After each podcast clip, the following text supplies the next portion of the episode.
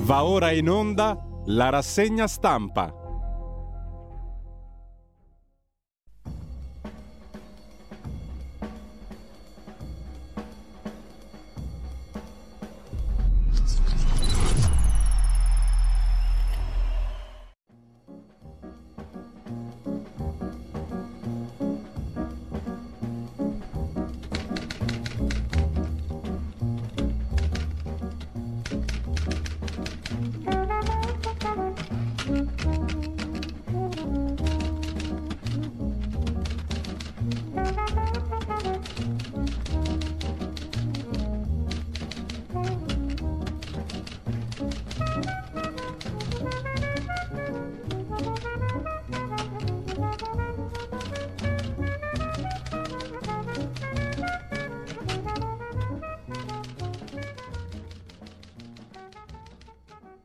Cordiale buongiorno a tutte le ascoltatrici e a tutti gli ascoltatori da Giulio Cainarca. Bentrovati all'appuntamento con la rassegna stampa. È giovedì ventidue febbraio, sono le sette e trentuno. Vi ricordo come sempre il sito radio libertà punto net, la pagina Facebook di Radio Libertà per avere il palinsesto di giornata sotto mano. E come sempre andiamo alla prima pagina dell'agenzia ANSA di stamani, che si apre con la stretta sul lavoro nero e sugli appalti. Il ministro Nordio, il ministro di giustizia, però dice no al reato di omicidio sul lavoro. L'informativa del ministro Calderone sul provvedimento in esame in vista del prossimo Consiglio dei Ministri: tornano i reati penali, l'ipotesi di interdizione di due a cinque anni per gravi irregolarità.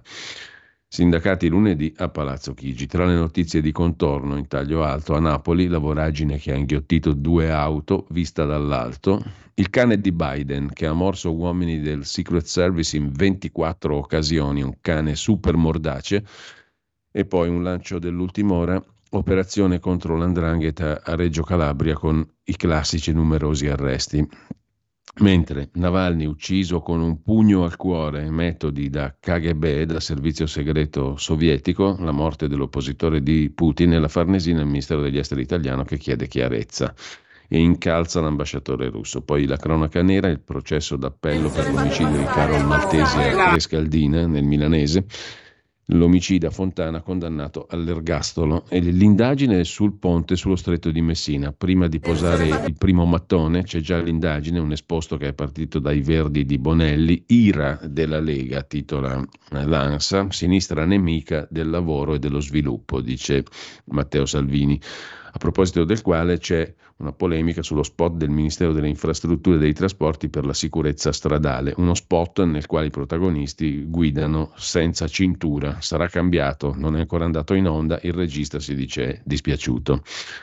Alle elementari in pagella tornano ottimo e insufficiente, dal prossimo anno scolastico si cambia, i giudizi dovranno essere più comprensibili per i genitori in primo luogo, e poi dal primo piano dello sport, Kouamé, ricoverato a Firenze, ha contratto la malaria, test positivo dopo il rientro dalla Coppa d'Africa, una tegola sui viola.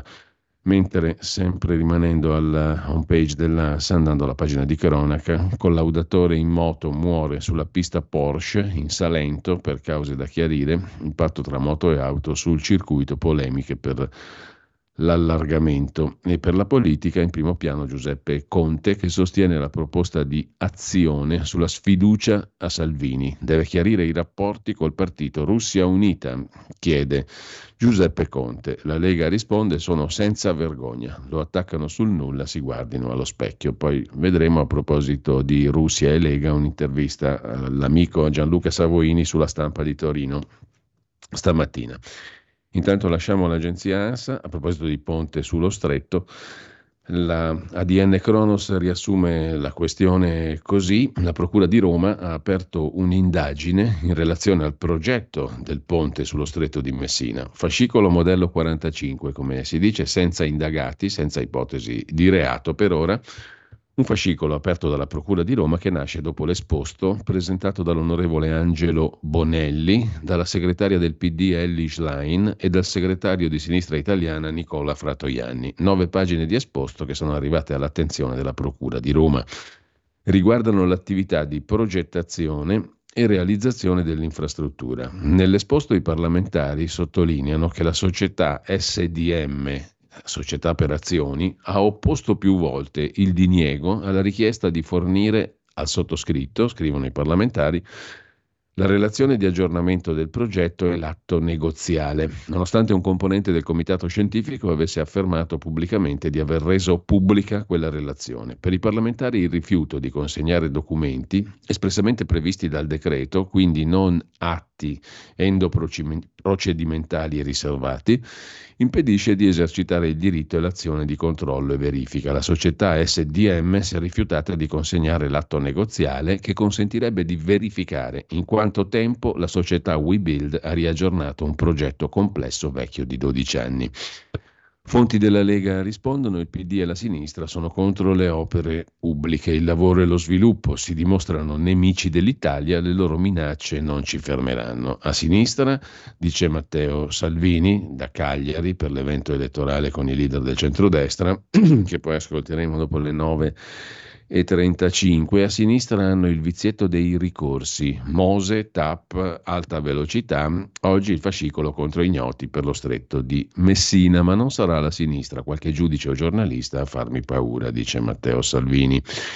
Per quanto concerne invece lo spot del Ministero di Salvini, il Ministero delle Infrastrutture e dei Trasporti, per promuovere la sicurezza stradale, sono diversi nuovi spot, mettendo in risalto comportamenti pericolosi che creano incidenti quali l'uso di droghe, la distrazione per i telefonini, l'alta velocità, eccetera. Ebbene, i ragazzi usati per raccontare gli episodi in questi spot sono quasi sempre senza cintura di sicurezza, ma i filmati saranno cambiati, dice il regista Daniele Falleri, che si dice rammaricato, mentre il Ministero delle Infrastrutture e dei Trasporti specifica che i filmati non sono ancora andati in onda sulla tivù pubblica e non è stata definita la loro programmazione. I tre spot sono tutti e tre centrati sui comportamenti scorretti di una comitiva di ragazzi e ragazze che, entrati in macchina, in un caso fumano uno spinello, nel secondo caso si distraggono guardando il cellulare, nel terzo fanno una corsa ad alta velocità. Alla fine dello spot l'immagine si sdoppia, da una parte si vede il comportamento errato e l'incidente, dall'altra il diverso esito della serata se il guidatore rifiuta di fumare lo spinello, chiede di non essere disturbato o non accende il motore e invita a prendersi una pizza. In nessuna delle situazioni i protagonisti dello spot indossano cinture di sicurezza, da qui la polemica. Un altro personaggio del giorno è Irene Cecchini.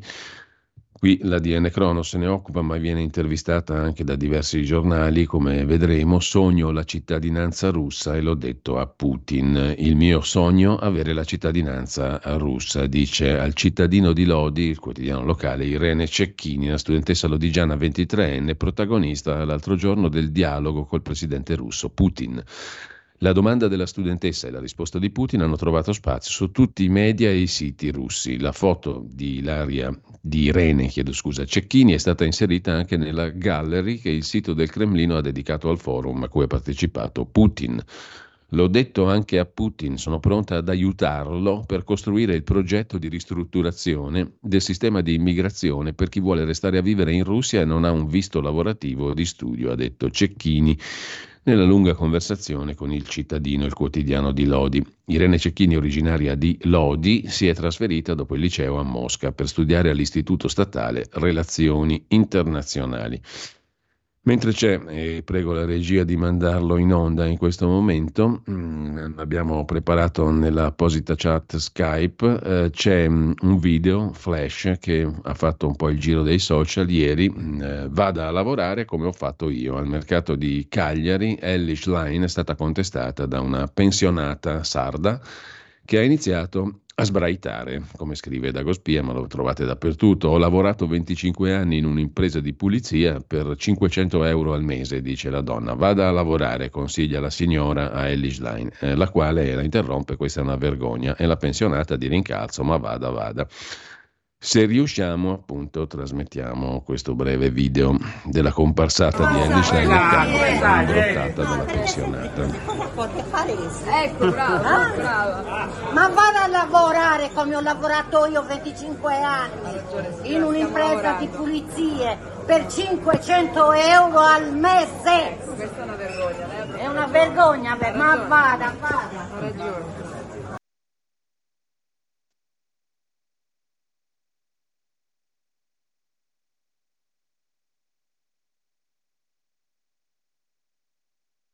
Bene, io non ho sentito nulla, però eh, credo che sia andato questo video, ergo torniamo adesso a dare un'occhiata alle prime pagine a questo punto dei quotidiani di oggi.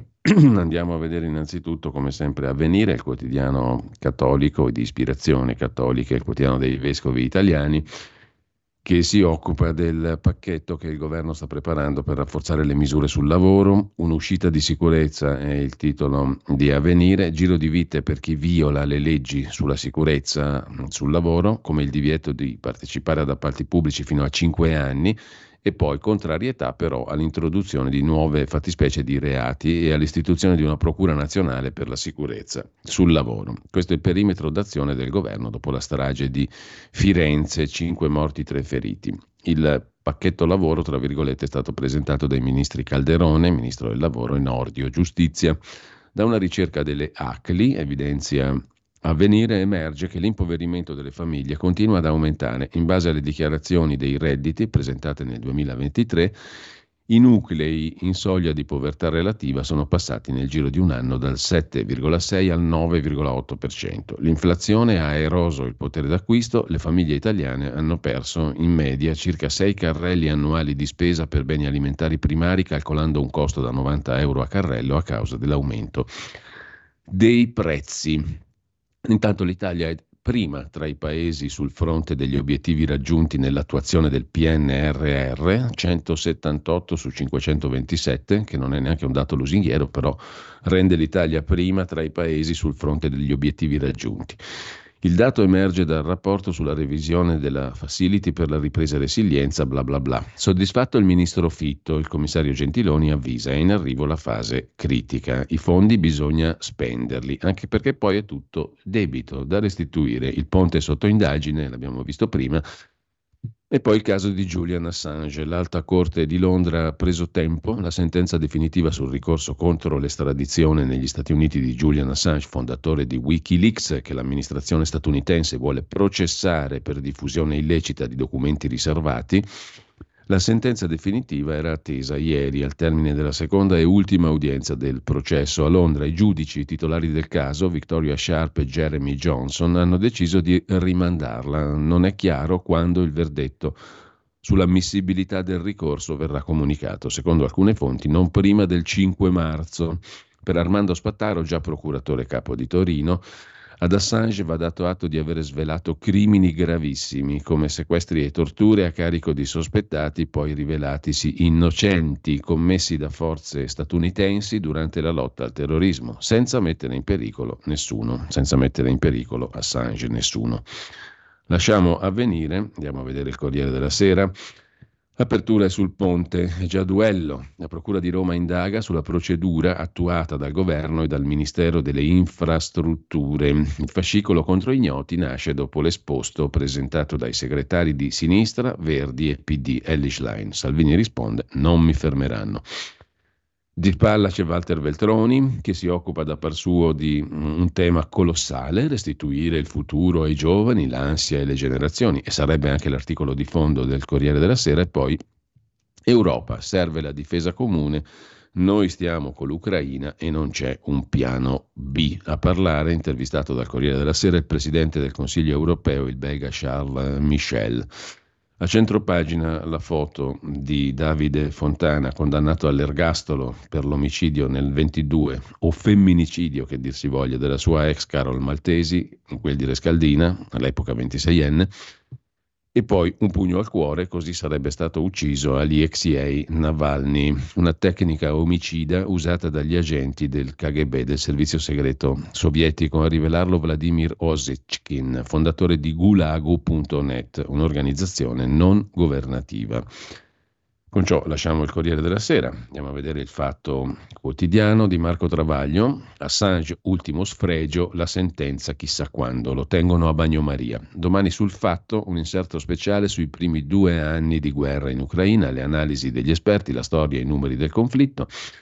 E poi Ilva, il commissario ha due condanne, è l'uomo giusto, punito per morti sul lavoro. È stato nominato martedì dal governo, ma l'ex dirigente dell'acciaieria, nominato commissario, Giancarlo Quaranta, è in azienda da quaranta anni. e a una fedina penale sporcata dalla morte di tre operai. Il Quirinale inse- insignì anche i familiari delle vittime. C'è poi il caso della fondazione di Matteo Renzi, fondazione Open, il P D salva Renzi, niente intercettazioni, parlava anche con gli esponenti del Partito Democratico. In Sardegna Soru, l'ex presidente, tutto regole e deroghe, ora fa l'assist alle destre perché corre contro la sinistra. E in Regione Lombardia ci si ferma quindici giorni, niente da discutere, che sarà mai lo smog.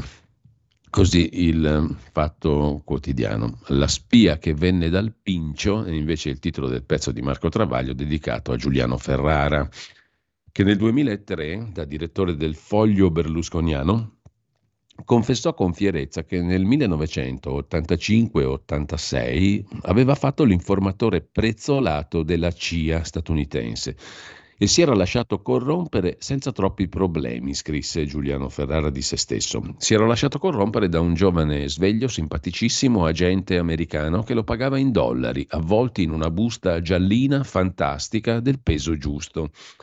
Perdere l'innocenza era meraviglioso, raccontò Ferrara. Qualche conversazione avveniva al Pincio e il passaggio di mano della busta aveva qualcosa di erotico. L'ordine dei giornalisti, commenta oggi Marco Travaglio, riuscì a non fare nulla e ora ci tocca pure leggere la spia Ferrara che dà lezioni di deontologia a Julian Assange e si permette di irridere le sue drammatiche condizioni dopo tredici anni di prigione. Andiamo a vedere il giornale. Il giornale apre la sua prima pagina con la rivoluzione fisco, multe più lievi a chi è in difficoltà, freno alle maxi sanzioni, ridotta la punibilità penale ma colpiti i comportamenti fraudolenti e la riforma delle sanzioni amministrative e penali per chi non è in regola con il fisco, stop alle maxi sanzioni del duecentoquaranta per cento, lo prevede il decreto legislativo approvato dal Consiglio dei Ministri. Il tetto massimo è la metà, cioè il centoventi per cento in caso di mancata dichiarazione dei redditi. Prevista una compensazione tra sanzioni quando ce n'è già una, penale o amministrativa, forse rivoluzione. È un po' troppo, ma insomma eh, il decreto è legislativo. Intanto il ponte non c'è ancora, ma i P M già lo indagano, il P D chiama e la Procura apre un'inchiesta. Gli atti sono dovuti, dice naturalmente la Procura, poi le regionali in Sardegna, il patto di Cagliari, tutti si promettono fedeltà, gli alleati del centrodestra con il candidato Truzzu, l'omicidio sul lavoro, il governo dice no, e poi ancora dal primo piano del giornale il commento di Filippo Facile, editoriale su Assange, che non è Navalny, ma l'America non sia come la Russia. Julian Assange non è Navalny, ma gli Stati Uniti non sono la Russia. Assange non è il messia, non è imputabile solo del reato di giornalismo, ma anche di conseguenze penali che non sono graziabili a furor di popolo, tantomeno negli Stati Uniti, stato di diritto, anche se per processare Assange hanno chiesto la sua estradizione per reati che prevedono lo sproposito di centosettantacinque anni di carcere. Sempre dal giornale di oggi, poi, che bella la realcrazia, il pezzo di Luigi Mascheroni, la sua rubrica Giù la maschera, a fondo pagina, la situazione, dati forniti dal report Digital duemilaventiquattro dell'agenzia di comunicazione We Are Social, la situazione è questa. Gli italiani che possiedono connessione internet, ottantotto per cento della popolazione, trascorrono sei ore al giorno online, in media meno di quanto lavorino. Di questo tempo la maggior parte è usata per cercare informazioni, il resto per i servizi digitali, tra cui WhatsApp, dove si scrive sempre meno, si usano sempre più i vocali, poi i social, prima di tutto TikTok, video, Instagram, immagini e video, Facebook, coi suoi lunghi e inutili post che funziona sempre meno, e quindi i servizi di shopping. Un'altra ricerca poi dice che sono più di un milione gli italiani sotto i trentacinque anni a rischio di dipendenza dai social, usati per vedere video, giocare, ascoltare musica, riassumendo. La quasi totalità delle persone, novantuno per cento, fruisce di contenuti non scritti. Siamo passati dalla democrazia reale alla realcrazia. Invece che esportarla, la condividi. Dura novanta secondi, ma non essendo più necessario saper leggere, tantomeno scrivere, forse è addirittura più democratica. Dal giornale passiamo al Mattino di Napoli, in primo piano tra le altre cose la voragine al Vomero con foto inclusa, piuttosto impressionante, che ha inghiottito due auto. Si apre una voragine, l'auto in transito sprofonda nell'enorme buca di via Morgan. Poteva trasformarsi in tragedia il rientro a casa dei giovani che erano nella vettura sprofondata. Giù anche un'altra macchina parcheggiata sulla strada. Quattro i feriti, cento persone costrette a lasciare le abitazioni, tre scuole chiuse. Cede anche la parete di un attiguo bed and breakfast. Paura per due turisti travolti da acqua e fango. La Procura di Napoli apre l'inchiesta. Il commento di Vittorio Del Tufo, la città fragile, il deficit di manutenzione, un classico, dal mattino al tempo di Roma. Nemici dell'Italia, è il titolo fra virgolette, sono i partiti del no. Sul ponte, sullo stretto, i P M aprono un fascicolo senza ipotesi di reato. Dopo l'esposto della sinistra, la replica della Lega, democratici contro le opere, contro lo sviluppo del paese. Salvini non indietreggia, il ponte, dice Salvini, unirà milioni di persone e si farà al cento per cento. Tutti i leader del centrodestra compatto a Cagliari e poi gli sbarchi di migranti in calo del sessantacinque per cento. Da due anni gli arrivi di stranieri in Italia sulle coste sono in calo. Da inizio duemilaventiquattro al diciannove febbraio scorso in Italia si registra una netta riduzione di migranti, sessantacinque per cento in meno, rispetto all'analogo periodo dello scorso anno. Il nuovo metodo funziona, ha detto il ministro dell'interno Piantedosi in un question time alla Camera. Così sul tempo, dal tempo a Repubblica, il quotidiano diretto da Maurizio Molinari apre sulle riforme, il muro della Lega, un'intervista al ministro Calderoli che chiede il terzo mandato per i presidenti di regione, altrimenti proporrà un limite di due mandati anche per i parlamentari. In Sardegna per le regionali, Salvini e Meloni uniti sul palco, ma aumentano le divisioni, dal premierato a Navalny, scrive Repubblica. La differenza di genere a scapito delle donne vale anche nelle pensioni e costa quaranta miliardi di euro, quantifica Repubblica, poi vedremo meglio l'articolo.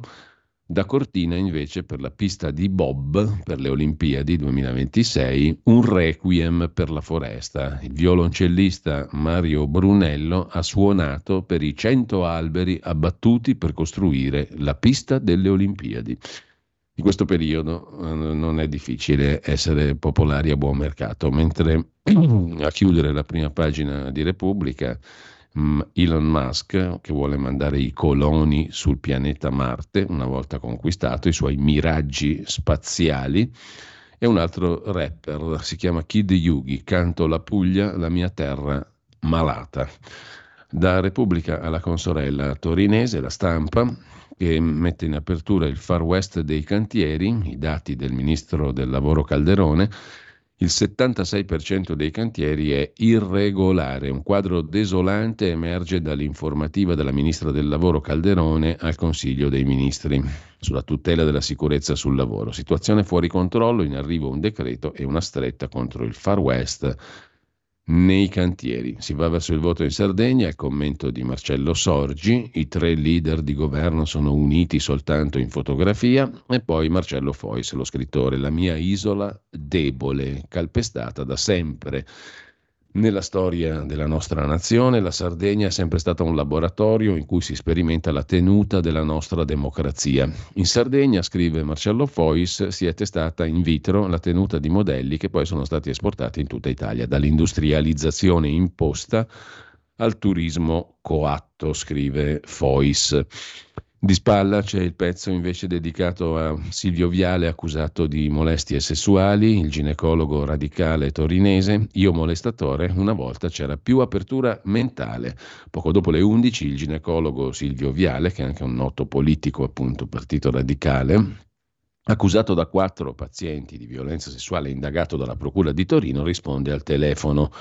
Sospeso? Assolutamente no, al momento sono in ferie, le avevo già prese, ne ho talmente tante. Tra quelle e i recuperi ore che ho accumulato posso non farmi più vedere fino al duemilaventisei e poi andarmene tranquillamente in pensione. Quanto alle molestie, una volta c'era più apertura mentale, dice Viale. Compare Savoini in prima pagina sulla Stampa, poi vedremo il colloquio con Francesco Moscatelli. Io leghista vado a Mosca. Basta che Matteo Salvini dica una cosa ragionevole, aspettare le indagini per capire se Navalny è morto di infarto, di gelo o torturato, che viene messo in croce, dice Savoini. Perché questa strumentalizzazione? Perché basta che il signor Biden, capo del mondo, decida che è stato Putin a farlo uccidere e tutti devono omologarsi. Lui vuol fare la stessa cosa con Julian Assange. Savoini sta sempre dalla stessa parte, scrive La Stampa, quella della Russia. Anche Irene Cecchini, lodigiana, ventiduenne, sta dalla parte della Russia. Quella che vedete in Italia, dice, non è la realtà della Russia. Qui si sta benissimo, è un paese libero che dà opportunità a tutti, dice la ventiduenne che accetta di parlare con La Stampa. Vedremo poi anche in questo caso meglio l'intervista. Di autismo si occupa Gianluca Nicoletti, la vergogna della cura con la moto. Ieri la Camera ha approvato una legge che sancisce l'efficacia della mototerapia per bambini autistici. Una cazzata, dice invece Gianluca Nicoletti. A chiudere il buongiorno di Mattia Feltri, intitolato oggi Il suicidio di massa. Il deputato verde Angelo Bonelli, a cui voglio bene da tanti anni, scrive Mattia Feltri, e da altrettanti anni non lo capisco, ha presentato un esposto in procura per il ponte sullo stretto e ieri ha avuto la sua mezz'ora di gloria perché la procura ha aperto un fascicolo senza indagati e senza ipotesi di reato. Il celebre atto dovuto, sebbene molti ne abbiano tratto la prematura speranza di un'inchiesta a carico di Matteo Salvini. Da quando c'è il governo Meloni, il simpatico Bonelli si ritaglia sempre mezz'ora per andare in procura e vedere se gli riesce di sgominare la maggioranza o qualche sua propaggine. Ha presentato esposti sulle case a prezzi calmierati, sulla pista di Boba Cortina, sulla diga di Genova, sugli extraprofitti delle aziende energetiche, sul caso Durigon Rocca, non ho idea di cosa sia, sulle carte della vicenda Cospito, sul naufragio di Cutro, sui treni rotti della Ostia a Roma e sul video del giudice apostolico. La rassegna, per quanto corposa, basandosi sulla mia memoria, può risultare incompleta, ma è sufficiente, scrive Feltri, per chiedersi che opinione dovrebbe avere di sé un parlamentare impegnato ad esercitare l'opposizione nei palazzi di giustizia anche, anziché in quelli della politica, dove è stato chiamato a prestare la sua preziosa opera. Ognuna delle volte in cui Bonelli si qualifica davanti ai magistrati non sta solo dichiarando la sua inutilità di parlamentare, ma dichiara l'inutilità del Parlamento intero e chiede a un potere diverso, quello giudiziario, di metterci una pezza. Avanti così in un ulteriore passo verso il suicidio di massa della democrazia, scrive Mattia Feltri in prima pagina sulla Stampa. Andiamo alla Verità di Maurizio Belpietro, prima della pausa delle otto. La Verità apre con il pezzo del direttore sulla Russia, ma che sanzioni, siamo in affari con Putin, le ipocrisie sotto la tragedia ucraina, scrive Belpietro. Due anni di retorica su Putin moribondo, l'esercito russo a pezzi, il crollo imminente della Russia. Risultato, centinaia di migliaia di morti mentre volano le importazioni alimentari da Mosca. Il grano duro fa più millecentosessantaquattro per cento e grazie alle triangolazioni anche quelle di petrolio. Un sondaggio in dodici paesi europei, appena il dieci per cento ritiene possibile la vittoria dell'Ucraina, ma i governi tirano dritto. In prima pagina poi Bonelli, Fratoianni e Schlein che presentano l'esposto contro il ponte che non c'è, sono i successi della sinistra, fare indagare una cosa che non esiste. Scrive La Verità e poi Sergio Barlocchetti si occupa dell'Italia che stanzia otto miliardi per comprare carri armati tedeschi Leopard due da qui al duemilatrentasette. A centropagina la vicenda Agnelli, la faida sui fondi esteri travolge i legali, ma lo vediamo meglio tra poco dopo la pausa e il primo brano musicale del calendario di oggi.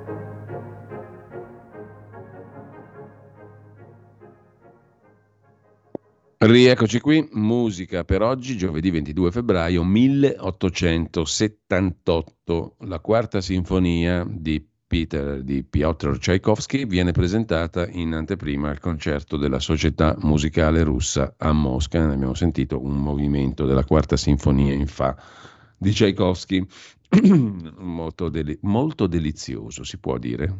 Suona male, ma si può dire. A centropagina sulla verità, dicevamo, la questione Agnelli, la faida sui fondi esteri che travolge anche gli avvocati. L'ex avvocato di Margherita Agnelli rivela in un libro che John Elkann gli avrebbe detto: mia madre non deve vedere altro, c'è dell'osco in casa Agnelli, e dell'oscuro e del nascosto.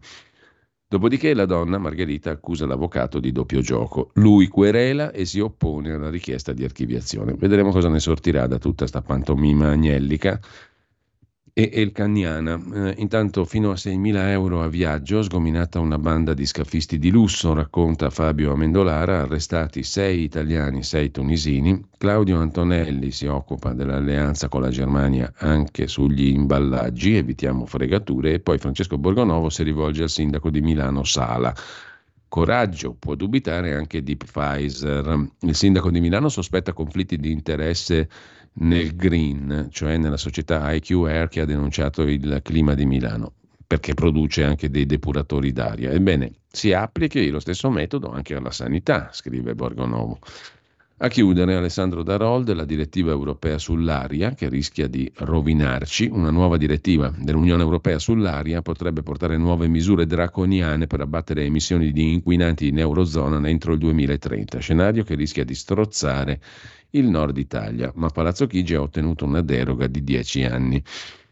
A chiudere, Giorgio Gandola sui sindaci che non multano e devono temere le condanne. Gli ex amministratori della sinistra a Torino, Chiamparino, Fassino, Appendino, vanno a processo per l'accusa di inquinamento ambientale in cooperazione colposa. Per ambientalisti e procura avrebbero staccato troppo poche multe. Troppo poche multe, ti denuncio, vai a processo. Chiudiamo con Libero, anzi andiamo a vedere Libero. L'apertura di Libero è sul fisco, tagliate le super sanzioni, stop alle vessazioni, il Consiglio dei Ministri dice sì alla revisione del sistema delle multe fiscali, cancellati i rincari del duecentoquaranta per cento, il tetto è al centoventi per cento sul dovuto, non punibile chi paga entro sessanta giorni se la norma era incerta. Giordano Bruno Guerri si occupa di Putin, erede della feroce storia russa, e ne parleremo alle otto e trenta e qualcosa con Don Stefano Caprio, poco dopo le otto e trenta, otto e trentacinque, otto e quaranta, con Don Stefano Caprio che ha scritto un bell'articolo su Asia News, un altro su tempi punto it, è stato intervistato dal sussidiario punto net, è un esperto di storia russa. È stato missionario in Russia anche per tanti anni, oltre che docente universitario. Intanto, sempre da Libero, in prima pagina, Daniele Capezzone, i talebani dell'ecologia, la politica dei divieti in guerra con i cittadini. Pietro Senaldi, la sinistra che schiera i pubblici ministeri per fermare il ponte. E poi ci sono i fotogrammi di Elly Schlein, contestata da una pensionata sarda, ma anche dai suoi amici filo Palestina. Vai a lavorare, le ha detto alla segretaria del P D la pensionata sarda. Si è già rotta l'intelligenza artificiale, Chat G P T va in tilt, scrive Francesco Specchia, che si domanda: e se gli avessimo affidato gli aerei sulle città e il Covid, la Covid, chi ha speso di più? A Milano quattrocentottantasei euro a testa, a Roma centotrentaquattro. Il pezzo di Claudia Osmetti si riferisce alle mancate entrate, alle spese, ora si possono tirare le somme, alle grandi città la Covid è costata due miliardi. Venezia è la città i cui abitanti ci hanno rimesso di più, oltre settecento euro a testa, poi Milano quattrocentottantasei, Firenze duecentoquarantasei, ogni romano ha perso solo centotrentaquattro euro, sono calcoli un po' così. L'articolo di fondo del direttore Mario Secchi, le europee passano da zia Nannedda, dalla Sardegna, il governo Meloni all'orizzonte della legislatura, la maggioranza in Parlamento tiene bene, non si è mai divisa sui temi che contano, il voto europeo pone il problema della competizione tra alleati perché c'è il sistema proporzionale, Ma è un déjà vu. Ogni elezione ha una sua storia. Il fatto nuovo dall'inizio della legislatura è l'attesa per il risultato del voto in Sardegna. È la prova generale della sfida tra Giorgia e Elly. È anche la prova di Meloni e Schlein nel confronto interno con gli alleati. Il voto sardo nasconde una battaglia di due leadership, Meloni e Schlein, contro le correnti del P D. Il valore simbolico della sfida è molto chiaro, lo scossone si sentirà. Lo scenario nazio- razionale dice che il centrodestra ha la strada spianata per la vittoria, così scrive Mario Secchi su Libano. Da Libano passiamo a Italia Oggi di Pierluigi Magnaschi, eh, che dedica il suo diritto e rovescio a Matteo Salvini, ma lo sentiremo in audio video alle otto e ventotto. Parafulmine sui reati fiscali è invece il titolo d'apertura del quotidiano economico, giuridico e politico. Il versamento delle imposte, anche rateizzato, sana gli omessi versamenti e blocca i sequestri. Una guida completa al nuovo decreto sulla riforma delle sanzioni tributarie, da pagina ventitré a ventisei di Italia Oggi. Sul voto in Sardegna, Italia Oggi con Alessandra Ricciardi intervista Claudio Velardi, già consigliere di D'Alema, analista politico, saggista. In Sardegna domenica non si gioca solo la guida della regione, ma la tenuta degli equilibri nei due campi. Sul piatto c'è un, l'invincibilità di Giorgia Meloni, che ha imposto agli alleati il suo candidato, e dall'altra parte la leadership di Elly Schlein, che ha scommesso tutto sull'alleanza coi cinque Stelle, facendo fuori il centro. Uno dei due schieramenti pagherà pegno, dice Claudio Velardi, che ricorda il precedente del voto in Sardegna nel duemilanove, quando Walter Veltroni si dimise dalla segreteria P D dopo la sconfitta di Renato Soru. Così su Italia Oggi. Mentre diamo un'occhiata anche al Sole ventiquattro Ore, il quotidiano di Confindustria apre con la riforma delle sanzioni fiscali, ma anche con un dato: il debito mondiale è salito a quota trecentotredicimila miliardi di dollari sul debito pubblico, virtuosa solo l'eurozona. Nel duemilaventitré il rapporto tra debiti sovrani e prodotto interno lordo è cresciuto in tutte le aree economiche tranne che nell'eurozona. È cresciuto anche il debito globale di famiglie, governi, imprese e società finanziarie, ma per il terzo anno consecutivo il rapporto con il P I L si è ridotto, è al trecentotrentuno per cento, due punti in meno rispetto al ventidue. Il rapporto debito-P I L è novanta per cento nell'area euro, centodiciannove per cento negli Stati Uniti, ottantacinque per cento in Cina, ottantadue per cento in India, quarantotto per cento in Africa e Medio Oriente, dal che dovremmo dedurre che Africa e Medio Oriente stanno meglio degli altri paesi del mondo. Questo indicatore, il rapporto debito-P I L, è una solenne fesseria. Eh, pare di capire. Con ciò lasciamo il Sole ventiquattro Ore, andiamo a vedere anche la prima pagina. La prima pagina, adesso ci arriviamo, del Foglio, eh, ci arriviamo subito, il, anzi prima il Manifesto, il quotidiano comunista, che ha un titolo simpatico: l'isola dei fumosi, è la Sardegna l'isola dei fumosi, divisi sul palco, uniti solo per la foto, Meloni, Salvini, Tajani chiudono la campagna elettorale in Sardegna, si giurano fedeltà ma si fanno la guerra, la Lega tira la corda sul terzo mandato, gli alleati sospettano che alle regionali di domenica si giochi a perdere. Il leghista isolato all'ultimo strappo. La pantomima dell'unità, scrive Andrea Colombo a proposito del centrodestra. A Roma, quella di una spaccatura che tutti si affannano a smentire, ma è sotto gli occhi di tutti. Lo stato della maggioranza è questo, illustrato da due immagini contraddittorie. A Cagliari la pantomima dell'unità, a Roma la spaccatura. Il senso della kermesse cagliaritana era tutto nella passerella dei leader. Non è la prima volta che si trovano insieme su un palco, non era mai successo che prendessero tutti la parola. Comizi prevedibili, ma tra le righe Meloni, Salvini, Tajani trovano modo di esaltare la solidissima compattezza. Il più accalorato è proprio quello che oggi a Roma prenderà Sganassoni e che nell'isola ne ha già presi a volontà. Matteo Salvini, scrive Il Manifesto. Sul Foglio invece la paura sarda è più forte del gelo fra Meloni e Salvini, il comizio di Cagliari, sul palco dissimulano ma si parlano appena cinque minuti senza trovare un'intesa sul terzo mandato, scrive anche Il Foglio, e sempre dal Foglio, una strana nomina, von der Leyen sceglie un inviato per le piccole e medie imprese per ringraziarsi il suo partito, la C D U, il Partito Cristiano Democratico tedesco. E, tornando all'Italia, una stretta sui telefonini a scuola, elementari e medie, stop allo smartphone in classe anche per la didattica. Il ministro Valditara anticipa le nuove linee guida per la scuola e lancia un appello ai genitori. Proteggiamo i docenti, basta fare i sindacalisti dei figli, dice il ministro dell'istruzione emerito Valditara nel colloquio con il direttore del Foglio Claudio Cerasa in prima pagina. A chiudere la prima pagina l'Andreas Version di Andrea Marcenaro dedicata a Salvini. Salvini che però se le tira, scrive Marcenaro, strepita, urla, fa comizi, dà battaglia fuori dal governo e dentro, affronta i rompicazzo delle operine solo per le formichine, ma povero Falco Pellegrino, sbraitano quelli e lui non cede, spiega per come sa, vuol passare alla storia come l'uomo del ponte di Messina. Ha tutte le ragioni del mondo e quasi quasi gliele stanno dando quando, quando il solito P D, con rari stracciaculi ecologisti al fianco, si ricorda di quella gloriosa campagna del vecchio Partito Comunista Italiano contro la televisione a colori.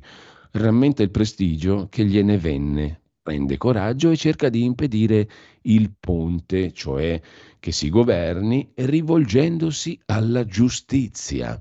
Perché tra l'altro Salvini solo dei magistrati si fida, l'ha detto appena ieri, di quelli russi poi ciecamente. Chapeau, bravo, aspetti il turno di quelli italiani senza fare il pagliaccio. Post scriptum.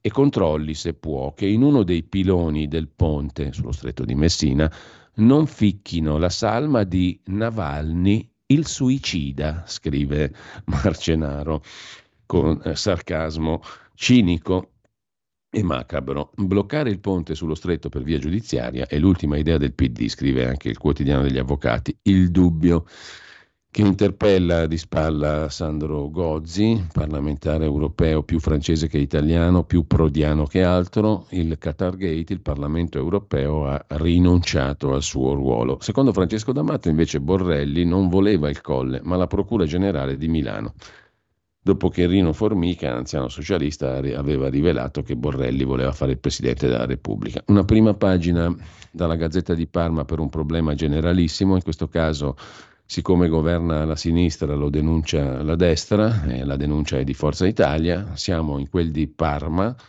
liste d'attesa troppo lunghe, le liste d'attesa per visite ed esami diagnostici sono preoccupanti, è la denuncia di Forza Italia che annuncia un'interrogazione in regione Emilia-Romagna. Secondo i dati dell'A U S L, infatti, un paziente su due non riesce a prenotare una visita nei tempi previsti. Tra i servizi più in difficoltà, l'ecografia all'addome, alla mammella, al capo e al collo. Un classico di tutte le regioni, ma stavolta prima pagina sulla Gazzetta di Parma. Lasciate le prime pagine, vi segnalo tra le varie cose interessanti di oggi una bella intervista, siamo a pagina ventiquattro però di Repubblica, l'intervista a Zakia Seddiqui, che è la moglie di Luca Attanasio, l'ambasciatore italiano ucciso con l'autista e la guida in Congo e un carabiniere il ventidue febbraio del ventuno. Luca non è mai morto e per raccontare chi era sono tornata in Congo, dice la moglie di Luca Attanasio. Ci siamo conosciuti in Marocco, era sempre sorridente, parlo con lui tutti i giorni e mi aiuta a decidere. È stato duro girare un documentario sulla sua vita, ma lo dovevo a me e alle nostre tre figlie, dice Zakia Seddiqui, moglie di Attanasio. Mentre, ve lo segnalo perché è una bella intervista ma non facciamo in tempo ovviamente a leggerla tutta, eh, su Repubblica c'è un altro articolo da leggere, siamo a pagina quindici, rapporto shock sugli stupri di Hamas, uno studio sul sette ottobre sull'assalto ai cittadini israeliani e alle cittadine israeliane, ai bambini e bambine, usati sistematicamente gli stupri come arma. I testimoni parlano di violenze sessuali e mutilazioni, dettagli raccapriccianti. Stessa sorte per gli ostaggi. Il documento è stato consegnato alle Nazioni Unite. L'ONU, l'Associazione dei Centri Antistupro, ha compilato la prima ricerca ufficiale sugli abusi, racconta Rossella Tercatin per Repubblica, pagina quindici. Quando il sette ottobre Hamas ha scatenato l'inferno nel sud di Israele, Sapir si trovava al festival musicale Nova. Dal suo nascondiglio, vicino alla strada duecentotrentadue, questa ragazza ha assistito allo stupro di almeno cinque donne. La sua testimonianza è una delle tante pagine di orrori descritte nel rapporto compilato dall'Associazione dei Centri Antistupro in Israele. In un caso, racconta Sapir, ho visto una giovane donna con una ferita alla schiena, i pantaloni abbassati sotto le ginocchia, tirata per i capelli da un terrorista, mentre un altro la penetrava. Ogni volta che la donna opponeva resistenza, il terrorista la pugnalava alla schiena. In un altro caso, mentre un terrorista violentava una donna, un altro le mutilava il corpo. trentanove pagine. Il rapporto è la prima ricerca ufficiale, sistematica, sia pur parziale, sui crimini sessuali perpetrati da Hamas il sette ottobre. Sette anni dopo la nascita del Me Too, un quarto di secolo dopo che la questione della violenza sessuale come arma di guerra è entrata nel dibattito pubblico, dopo decenni di lotta femminista contro l'omertà, il mondo si ritrova in silenzio. Sono le parole di Orit Sulizeano, capo dell'associazione, che ha accusato leader e comunità internazionale di non prestare attenzione a quanto accaduto il sette ottobre. Il rapporto è stato presentato ad alti funzionari delle Nazioni Unite, non lascia spazio a smentite. L'organizzazione terroristica Hamas ha scelto di colpire Israele strategicamente in due modi, rapendo i cittadini e commettendo crimini sessuali colmi di sadismo. Gli autori del documento lo descrivono come risultato di un esame di tutte le informazioni di dominio pubblico e segretate accessibili attualmente, testimonianze, colloqui con vittime e testimoni, in molti casi non divulgabili nei dettagli per proteggere privacy e salute mentale delle vittime. Violenze sessuali e di genere sono state parte integrante dell'attacco di Hamas il sette ottobre scorso. Repubblica, pagina quindici.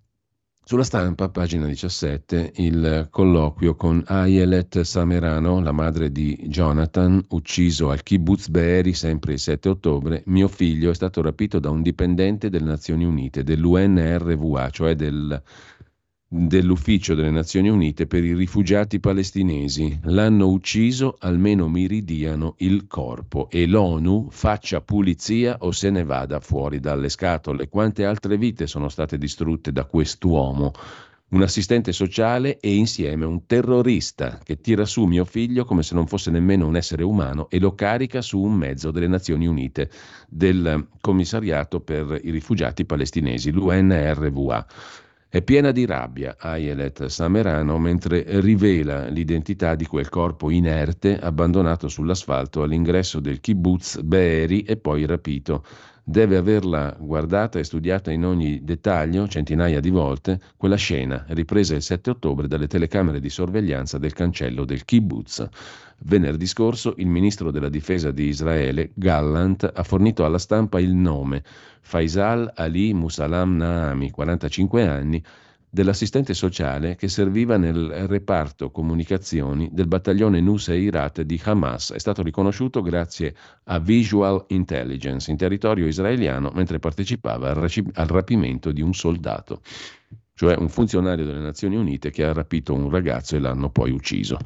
Almeno mi ridiano il corpo, dice Ayelet Samerano sulla Stampa di oggi, pagina diciassette. Mentre a pagina dieci della Stampa c'è la chiacchierata di Gianluca Savoini con Francesco Moscatelli. Basta che Matteo Salvini dica una cosa ragionevole, cioè aspettiamo le indagini per capire come è morto Navalny, e subito viene messo in croce. Perché? Perché basta che il signor Biden, capo del mondo, decida che è stato Putin a far uccidere Navalny e tutti devono omologarsi. Però lui poi vuole fare la stessa cosa con Julian Assange, dice Gianluca Savoini, giornalista già della Padania, ex portavoce di Salvini, che sta sempre dalla stessa parte, scrive la Stampa, cioè con la Russia. anche se assicura che l'ultima volta che ha incontrato Putin è stata in occasione della visita in Italia del presidente russo nel diciannove. Il nome di Savoini è legato al caso Metropol, fu accusato di aver partecipato a una compravendita di petrolio a Mosca per girare alla Lega sessanta milioni. Dopo quattro anni di indagini, però, la Procura di Milano ha chiesto per tutti l'archiviazione. Savoini gira all'Italia oggi per presentare il libro Da Pontida al Metropol, la lunga guerra dei poteri forti internazionali contro la Lega, edito dalla Science Book di Marco Carucci, in passato dirigente di Forza Italia, compagno di liceo di Salvini. Ormai, insiste Savoini, tutti sono ossessionati in maniera psicopatologica dalla Russia. Viviamo in questa cappa dove Russia significa crimine, inferno, male, e poi se qualcuno ha a che fare con la Russia diventa un mostro. Guardate cos'è successo a Marine Le Pen per aver chiesto un prestito restituito a una banca della Repubblica Ceca con partecipazioni di banche russe. Savoini, dice Francesco Moscatelli per La Stampa, lei parla di mostrificazione della Russia. Come definirebbe la morte in carcere di Navalny? Quel che è successo a Navalny, risponde Savoini, è quello che succede da tempo ad Assange. Non è che io voglia fare paragoni tristi, però quel che vale per l'uno vale per l'altro. Perché nessuno ha speso una parola per Gonzalo Lira, il giornalista americano morto nelle carceri ucraine? Usare due pesi e due misure mi fa schifo. La Lega ha aderito alla manifestazione in memoria di Navalny. Il capogruppo Romeo al Senato è stato contestato proprio per quei legami con Mosca che lei ha rappresentato. Se lo aspettava? Risponde Savoini. Chiunque non segue i dettami del pensiero unico sulla politica internazionale viene attaccato a prescindere. La Lega può aver fatto bene ad andare morta una persona. Quando muore una persona non si scherza, però bisognerebbe anche evitare di strumentalizzare questa morte. Comunque la Lega fa parte del governo, per evitare problemi al governo è normale andare in piazza. Ma un conto sono un governo e un sistema politico schierati, un'altra il paese reale che ha anche opinioni diverse. È a questo paese reale che si riferiva Putin quando ha detto alla studentessa l'Italia ci è sempre stata vicina? Sì, risponde Savoini, ma Putin parlava anche alla politica. Tutti i politici, da Letta a Prodi, da Conte a Salvini, hanno avuto un ruolo di governo fino al duemiladiciannove e tutti invitavano Putin a Roma, andavano a Mosca a definire accordi commerciali per le nostre imprese, trattandolo come si tratta un partner. Oggi mi occupo di comunicazione per aziende private, non faccio politica. Aziende di settori normalissimi, dalle costruzioni ad altro, aziende italiane. Dice Savoini, nessuno adesso può lavorare con la Russia, ci sono le sanzioni, la Russia con il mio lavoro di oggi non ha nulla a che fare. Sono nella Lega dal novantadue, ci resto, sento Salvini, i rapporti sono buoni con tutti, però visto che negli ultimi periodi mi occupavo di rapporti internazionali, soprattutto con la Russia, a fronte di quel che è successo, con l'inchiesta giudiziaria finita in nulla, poi Covid eccetera, adesso faccio altre cose. Non c'è possibilità di avere relazioni politiche oggi. Un'inchiesta Metropol finita in nulla per la poca collaborazione da parte delle autorità russe. Non è vero, controbatte Savoini. I magistrati ci sono andati due volte in Russia, hanno fatto due rogatorie. A differenza di alcuni giornalisti che mi hanno condannato prima di sapere, la magistratura ha fatto il suo dovere. Ha dimostrato che non c'era reato. Sono stato distrutto per colpire la Lega di Salvini, che era al trentaquattro per cento nel duemiladiciannove. In Russia ci vado tranquillamente, mia moglie è, Russia, è russa, ho visto il visto matrimoniale, poi c'è la questione dell'accordo duemiladiciassette fra la Lega e Russia Unita, il partito di Putin, si sarebbe dovuto rinnovare automaticamente nel ventidue, è ancora valido? Carlo Calenda chiede a Salvini di mostrare le prove della disdetta. Ebbene, risponde Savoini, si trattava di un memorandum di collaborazione nell'ambito di istituzioni come il Consiglio d'Europa e l'O C S E, al quale erano ammessi anche parlamentari russi. Dialogavamo su temi come lotta all'immigrazione, identità, sanzioni, perché per noi della Lega rovinavano le aziende italiane e senza portare beneficio politico. È stato impossibile riconfermare il memorandum perché a un certo punto i deputati russi sono stati espulsi da questo organismo, quindi non esiste la questione proprio alla radice, dice Savoini. Intanto eh, lasciamo l'intervista a Savoini, sempre sulla Stampa c'è un'altra intervista alla studentessa lodigiana Irene Cecchini, ventidue anni, che con la sua domanda in un russo da madrelingua ha dato l'occasione a Putin di lanciare segnali all'Italia l'altro giorno. Dittatura, la Russia è un paese libero, dice la ventiduenne lodigiana. Sogno di restarci e di avere la cittadinanza. Parla la studentessa che ha chiesto a Putin dell'Italia. A chi si riferiva, lui ama molto il nostro paese. E sulla censura ai dissidenti, una vostra costruzione. Io sono straniera, mi ha trattato come una di loro. Sono italiana al cento per cento, studio russo da soli quattro anni, lo pratico tutti i giorni, dice Il Irene Cecchini, intervistata dalla Stampa di Torino. Eh, andiamo di corsa perché oggi abbiamo eh, da correre, appunto, e a proposito di interviste vi segnalo anche l'intervista, tutt'altro argomento, alla Presidente dei Costruttori Edilizi dell'A N C E, l'Associazione Nazionale dei Costruttori Edilizi di Confindustria, Federica Brancaccio. Fermiamo i subappalti, gli operai chiedono sicurezza, i bonus solo alle aziende qualificate. Ci sono troppe imprese improvvisate nelle costruzioni, nel privato servono regole più severe, dice la Presidente dei costruttori edili di Confindustria, ovvero Federica Brancaccio. Nel nostro settore il lavoro c'è, bisogna rifiutarsi quando i diritti non vengono rispettati.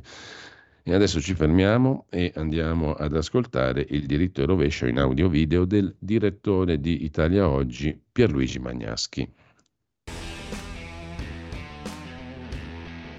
Matteo Salvini, leader della Lega, ha detto a proposito della scomparsa del detenuto russo Navalny che non si può parlare di assassinio e nemmeno da parte di chi, ma ha detto testualmente: la chiarezza su questo fatto la fanno solo i medici e i giudici, non la facciamo noi. Non so se Salvini a questo proposito sia ingenuo o faccia solo finta di esserlo. In Russia, infatti, come in tutti i paesi dittatoriali, i giudici non giudicano secondo coscienza applicando la legge, come succede da noi e in tutti i paesi liberi, ma in Russia, dicevo, obbediscono solo agli ordini ricevuti.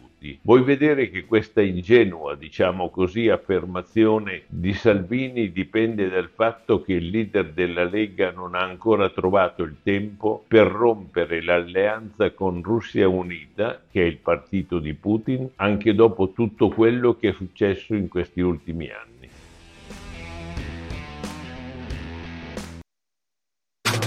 Stai ascoltando Radio Libertà, la tua voce libera, senza filtri né censura. La tua radio.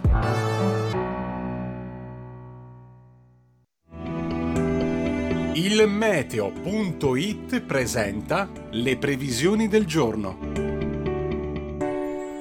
Si avvicina all'Italia una perturbazione atlantica e di conseguenza il tempo va peggiorando. Nella prima parte della giornata aumento della copertura nuvolosa quasi ovunque al centro-nord, ma con precipitazioni solo sulle regioni settentrionali, in genere deboli. Sole prevalente altrove. Nel pomeriggio il tempo peggiorerà ulteriormente al nord, con piogge più frequenti e neve sulle Alpi. Schiarite al sud. Per ora è tutto da il meteo punto it. Dove il fa la differenza anche nella nostra app. Un saluto da Lorenzo Tedici. Avete ascoltato le previsioni del giorno. Stai ascoltando Radio Libertà, la tua voce libera, senza filtri né censure, la tua radio.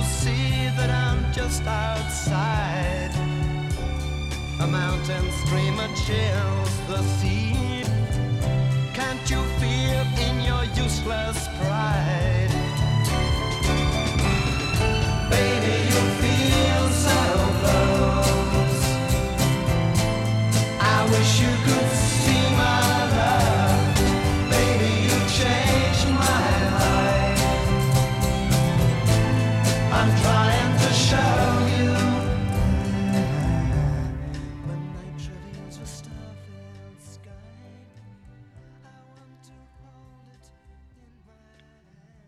ventidue febbraio millenovecentosessantotto il gruppo rock dei Genesis pubblica il suo primo disco, Silent Sun, e abbiamo appena sentito il pezzo omonimo. E scusate se è poco, come si dice. Mentre a proposito di interviste torniamo a Repubblica con il ministro Calderoli, ministro per gli affari regionali. Fratelli d'Italia ci ascolti sul terzo mandato per gli amministratori locali, presidenti delle giunte regionali, o proporremo due mandati anche per i parlamentari. Zaia non si tocca, dice il ministro Calderoli, con lui porteremo a casa l'autonomia con la A maiuscola. Navalny ucciso dal regime russo. Di, tra poco parleremo con Don Stefano Caprio di questo, ma a proposito di interviste, su Repubblica c'è anche da segnalare l'intervista al deputato Emanuele Pozzolo, poi sospeso da Fratelli d'Italia dopo lo sparo famoso di Capodanno in quel di, di Biella. Non sono un pistolero, c'è una campagna d'odio contro di me.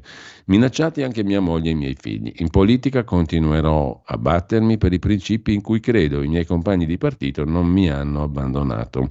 Gogna mediatica, denunzia l'onorevole Pozzolo. Ho visto molti leoni da tastiera che hanno raffigurato sui social la mia famiglia con i bambini a testa in giù, alludendo a Piazzale Loreto. Quando andrà a raccontare la versione in procura? Quanto prima. Andrò a specificare quanto fin dal primo momento ho sempre detto, per quanto mi riguarda, la pura e semplice verità, cioè che non ha sparato lui. Allora chi è stato? Di questo parlerò con la procura, dice il deputato Pozzolo. Su Repubblica poi c'è un pezzo dedicato al generale Vannacci, da Mosca a Bruxelles, cioè all'Europarlamento, il regalo della Lega al Cremlino, titola Repubblica. Il generale ha trascorso diciotto mesi a Mosca come addetto militare all'ambasciata russa, all'ambasciata italiana in Russia, prima di essere espulso insieme ad altri funzionari.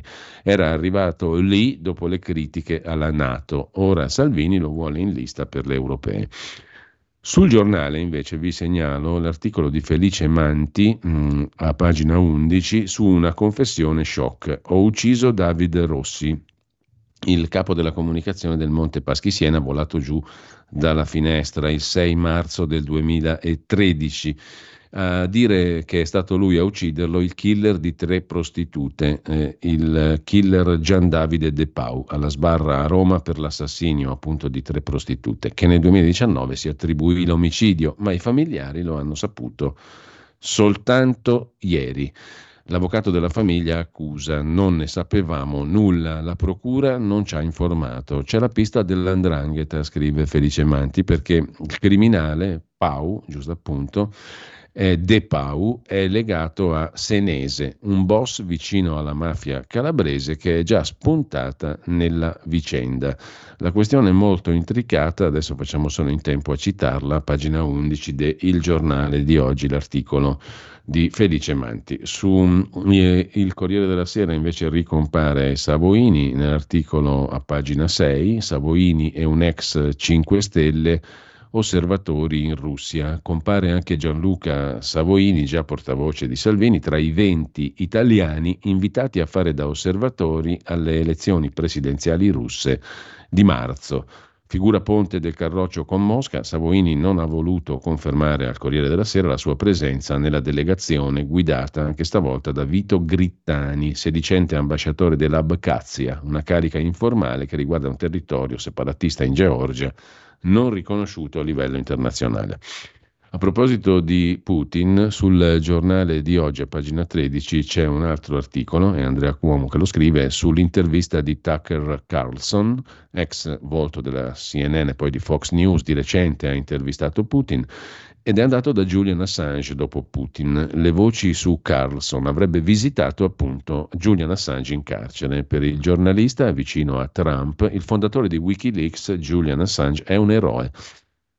Vi segnalo ancora, torniamo alle interviste, l'intervista a Pietro Ciucci, settantatreenne, ex presidente e direttore generale dell'ANAS, dal duemilaventitré amministratore delegato della società Stretto di Messina, che ha già ricoperto questo incarico dal duemiladue al duemiladodici, e oggi sul Corriere della Sera, pagina tre, si occupa dell'indagine della Procura di Roma sul ponte. Totale collaborazione con i magistrati. Quanto alle contestazioni, i tempi del progetto sono stati trasparenti. Intanto, come vi dicevo prima, eh, dovremmo avere con noi, lo ringrazio e eh, lo saluto, Don Stefano Caprio, che dovrebbe essere in collegamento telefonico. Eh, buongiorno e grazie. Buongiorno a voi e a tutti gli ascoltatori. Allora, Don Stefano Caprio è professore di storia e cultura russe, nell'ottantacinque è ordinato sacerdote diritto bizantino slavo, dal dicembre ottantanove, poi mi corregga Don Stefano se sbaglio qualcosa, al, dall'ottantanove al duemiladue, cioè dopo il crollo del muro e gli anni della perestroica, è missionario in Russia, cappellano presso l'ambasciata italiana a Mosca fino al novantatré. Nel novantuno fonda, eh, è tra i fondatori dell'Istituto di Teologia per Laici San Tommaso d'Aquino di Mosca, dove insegna patrologia e teologia dogmatica fino al duemiladue e infine dal duemila al duemiladue è assunto all'Università Statale Umanistica di Mosca, dove ha tenuto un corso di storia della teologia cristiana. Collabora con il Pontificio Istituto Orientale di Roma, dove tiene corsi di storia, filosofia e teologia e cultura russa, eh, è autore di diversi articoli e pubblicazioni sulla storia e la cultura russa. Cito soltanto l'ultimo libro edito da Yakabuk, Lo zar di vetro, la Russia di Putin. Eh, e di nuovo grazie a Stefano Caprio, che in questi giorni abbiamo letto e citato anche in rassegna stampa, perché ha fatto un bell'articolo su Navalny eh, su asianews punto it, un altro lo abbiamo letto sul mensile Tempi, sul dorso online tempi punto it, tra poco sarà con noi, tra l'altro come tutti i giovedì, il direttore Emanuele Boffi, e una conversazione avuta anche con il sussidiario punto net in questi giorni. Mm. Eh, Intanto io davvero la ringrazio perché mh, da lettore, eh, tra le varie cose che abbiamo letto intorno a Navalny, devo dire una che mi ha particolarmente colpito l'ha scritta lei su Asia News, in quell'articolo da cui vorrei partire, mh, su Navalny e la morte improvvisa dell'anima russa, perché lei ha messo in luce anche un, un dato fondamentale, no, della figura di Navalny in relazione alla storia e appunto all'anima russa. Um, ce ne vuole parlare, vogliamo partire da qui perché così inquadriamo la figura di Navalny anche in un contesto più generale, che è quello appunto del potere, il potere spesso cieco, opprimente, che si incarna di volta in volta nei, negli zar piuttosto che negli autocrati comunisti, piuttosto che in Putin. Alla fine c'è una linea di continuità e dall'altra parte, come controcanto, diciamo, c'è colui che si oppone al potere, che è un'altra figura tipica dell'anima russa, no, Don Stefano? Sì, certo, eh, purtroppo la Russia non ha mai vissuto una vera libertà, una vera democrazia, ha sempre vissuto governi molto autoritari. La storia russa l'hanno fatta Pietro il Grande, Stalin, eh, Ivan il Terribile, e ha avuto fenomeni di rivolta popolare, per esempio quello dei cosacchi da cui è nata l'Ucraina, o quella dei vecchio credenti che volevano difendere la fede russa rispetto perfino a quella greca, che sono un po' all'origine del dissenso. Però bisogna anche dire che i dissidenti sono anche una categoria su cui bisogna ragionare, perché spesso sono quelli che cercano un po' la fama, la gloria anche mm. all'estero, come succedeva ai tempi sovietici, e da questo è nato anche un, un, un'opposizione in Russia un po' intellettuale, liberale, un po' lontana dal popolo, che infatti non ha avuto nessun successo. Quando è arrivato Navalny, Navalny si è presentato mm. proprio come uomo del popolo, e questo gli ha procurato un grande interesse, entusiasmo, soprattutto dai giovani, cosa che invece non avveniva con tutti gli altri. Ecco, lei nel suo articolo su Asia News eh, sottolineava proprio questo dato, no, di empatia con eh, il popolo, anche in virtù della sua denuncia della corruzione, che è purtroppo un male endemico, vorremmo dire, della, non solo della Russia purtroppo, ma ah, comunque certo, sì, sì. Eh, certamente anche della Russia, no? E, e lei eh, sottolineava nel suo articolo lo stile anche, di quest'uomo. Eh. Eh, mi scusi, l'ho interrotta. No, dicevo, la corruzione è proprio un'eredità sovietica, anche tutti i paesi mm. sovietici sono pieni di corruzione. Ma lo stile è proprio che Navalny era uno di noi, cioè sì. lo vai a trovare, risponde, sta in mezzo alla gente, scherza, anche quando era in lager parlava, mandava, mandava messaggi tramite gli avvocati che arrivavano subito al cuore di tutti, cosa che invece non solo Putin non sa fare, ma non, non è previsto che faccia, che Putin rappresenta il potere anonimo, il potere mm. mediocre, la persona collettiva, cioè sì. questa collettivismo e individualismo che sono un po' le caratteristiche dell'Oriente e dell'Occidente. La Russia le, le mischia un po' e Navalny non era il più occidentale, ma era uno del popolo russo che però aveva un modo di, di comportarsi libero come gli occidentali. Ecco, la sua anima, lei ha scritto, è morta improvvisamente nel gelo invernale, però era quello che contava, più ancora dei suoi programmi che lei ha definito criticabili e confusi per molti aspetti, tant'è che in Italia questa cosa qui è stata anche un po' strumentalizzata dicendo era uno di destra, no? Era un nazionalista di destra, un fascistoide. E lei ha sottolineato più che i programmi contava la sua anima. Um, apro una parentesi um, perché um, sulla questione chi lo ha ammazzato adesso politicamente mi sembra evidente, perché se ti mandano in Siberia e ti mettono in quelle condizioni di carcerarie per tanti anni t'hanno già ammazzato sostanzialmente, no? Cioè Putin ti ha già ammazzato, però lei ha messo in fila anche um, una considerazione di carattere pratico molto interessante, no? Navalny muore alle quattordici e diciassette, il giorno prima era in perfetta salute, no? Scherzava perfino, no? Eh, la notizia viene diffusa due minuti dopo e tre minuti dopo alle quattordici e venti è sui canali della TASS. Alle quattordici e ventitré, sei minuti dopo la morte, si annuncia che verosimilmente è stato un trombo, senza alcuna autopsia o conferma di medici. E il portavoce del Cremlino, Peskov, commenta la spiacevole notizia alle quattordici e trenta, meno di un quarto d'ora dopo la morte. Insomma, alla fine non ci vuole Sherlock Holmes per capire che era tutto preparato, no? Sì, beh, questo fa capire quanto fossero collegati il lager dell'estremo nord con il Cremlino.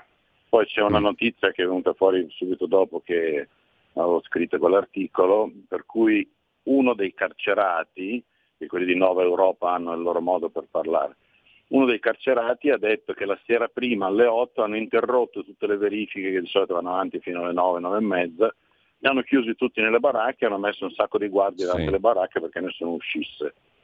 Quindi ipotizzando che appunto Navalny fosse stato ucciso addirittura la sera prima. Eh, il giorno prima, quindi eh, veramente poi oggi è venuta fuori la notizia che forse è morto con un pugno al cuore o piuttosto sì. per il Novichok.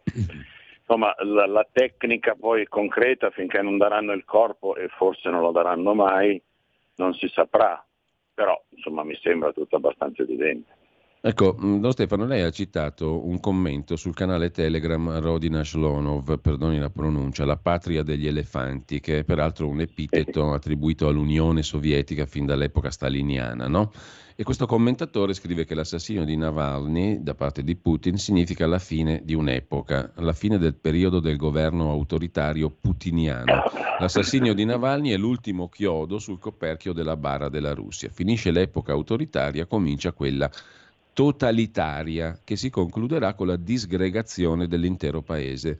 Lei intravede questo nel futuro della Russia, Don Stefano? E quindi, diciamo, io ho citato prima la data dell'ottantanove, no? Eh, se non sbaglio dal dicembre dell'ottantanove lei ha fatto il missionario in Russia. Cos'è cambiato da quell'ottantanove che sembrava aprire la Russia a speranze, tra virgolette, liberali? E in che senso si può applicare l'aggettivo liberale a un paese come la Russia?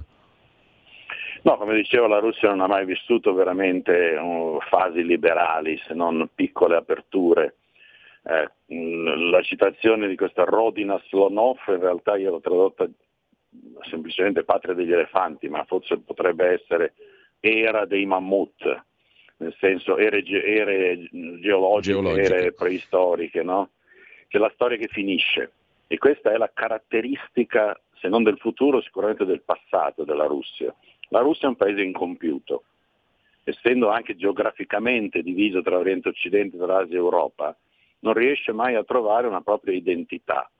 E se guardiamo la storia ci sono state tante Russie, quella di Kiev, quella di Mosca, quella di San Pietroburgo, degli zar, quella sovietica, che sono durate fasi anche lunghe, ma sempre con fratture molto forti, con eh, per esempio il sogno della Terza Roma, quando Bisanzio era crollata, che Mosca doveva prendere in mano tutto, ma anche nell'Ottocento, quando è stata la Russia a vincere su Napoleone ed è stata la Russia a proporre la Santa Alleanza, cioè la prima Unione Europea al Congresso di Vienna. E non molti anni dopo, la guerra di Crimea, guarda caso, la Russia è crollata di fronte a tutti gli altri. Cioè la Russia purtroppo ha delle grandi idee, ma non riesce mai a realizzarle. Ecco, lei adesso scrive anche futuro, che eh, il sì, martirio il di Navalny, per... lo definisce così, martirio, no? Volontario tra l'altro, lei fa anche un paragone rispetto a una figura storica, penso sconosciuta ai più, a me per primo quando l'ho letta, no? eh, lei parla del metropolita di Mosca Filippo secondo, che si rifiutò di benedire le stragi di Ivan il Terribile, fu strangolato nella cella dove era, dove era stato rinchiuso. Eh, Navalny è un martire perché sapeva di, di fare una brutta fine. Ciononostante non ci sarà rivolta contro il regime totalitario putiniano, eh, lei scrive, perché durerà ancora chissà per quanto tempo. Um, perché non c'è rivolta? Anche se Navalny rappresentava, come lei diceva prima, qualcosa di popolare, un, è una figura popolare, il popolo vero. Sì, certamente, ma il problema è che la, le, le rivolte e le proteste di, di piazza dei giovani, della gente, sono state represse, eh, riportando il paese al terrore staliniano, cioè oggi non, non solo non si può intervenire, ma a volte neanche pensare diversamente, perché si, si legge nel pensiero, insomma, uno che sembra che non la pensi come Putin potrebbe avere almeno una multa, se non una settimana di galera. Quindi c'è una fortissima repressione che eh, durerà molto, e la Russia è abituata in questi casi a dire aspettiamo che passi, cioè mm. non, non, non rischiamo tutto perché prima o poi passerà, come l'inverno, no? L'inverno non sia mai. In Russia c'è questa abitudine, quando inizia l'inverno, cominciano i geli, si fa una festa d'addio, dice, non sappiamo se sopravviveremo all'inverno, poi quando arriva la primavera si fa una, una festa di saluto alla primavera sperando che duri il più possibile. Eh, poi eh, tutto è imprevedibile nella, nella storia, può darsi mm. che se, se l'economia russa va in crisi anche per le sanzioni, il popolo comincia a soffrire, eh, la cosa potrebbe crollare, potrebbe crollare per un uh, intrigo interno al Cremlino, come aveva tentato di fare Prigozhin, anche lui fatto fuori da Putin in modo molto dimostrativo. Però diciamo che quel tipo di Russia, quella uscita dall'Unione Sovietica, la Russia post-sovietica, sì, è finita. Ci sarà una nuova Russia, magari speriamo tra un mese, tra un anno, forse tra dieci anni, non lo sappiamo, ma eh, quale sarà, eh, sarà tutto da vedere. Ecco, lei ha scritto: con la scomparsa di Navalny, il grande oppositore, scompare definitivamente anche la consistenza del dittatore, che era stato dato per morto più volte, no? Putin. Ora ha perso ogni soffio di vita umana e rimane un essere anonimo, senza volto, come lei diceva prima. È una figura da politburo, una sorta di Brezhnev imbalsamato. Prima o poi, dunque, è destinato a crollare anche lui, evidentemente. Sì, è una figura un po' collettiva, appunto, cioè se, se muore Putin verrà un altro del, del gruppo al potere, al suo posto, che sarà come lui o peggio di lui.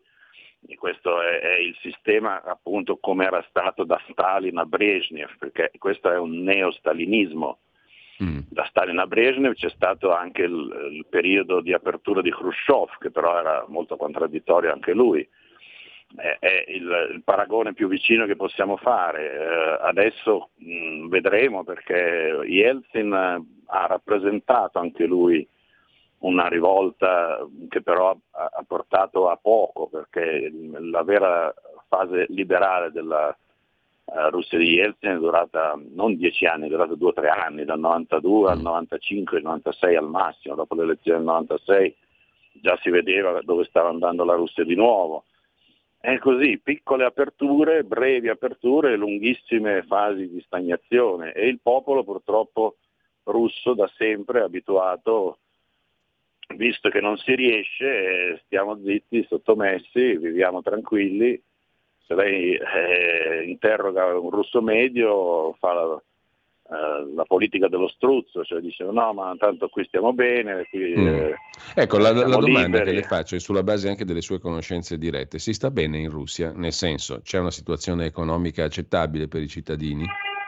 Mediamente? Non molto, soprattutto, vede, la Russia è fatta anche di tanti paesi al suo interno, mm. per cui poi spesso si sente il parere di quelli che stanno a Mosca o a San Pietroburgo, che sono le città più evolute, più ricche, soprattutto Mosca che attira mm. tutti i capitali. Quelli che stanno a Mosca stanno benissimo, però quelli che stanno in provincia stanno molto peggio.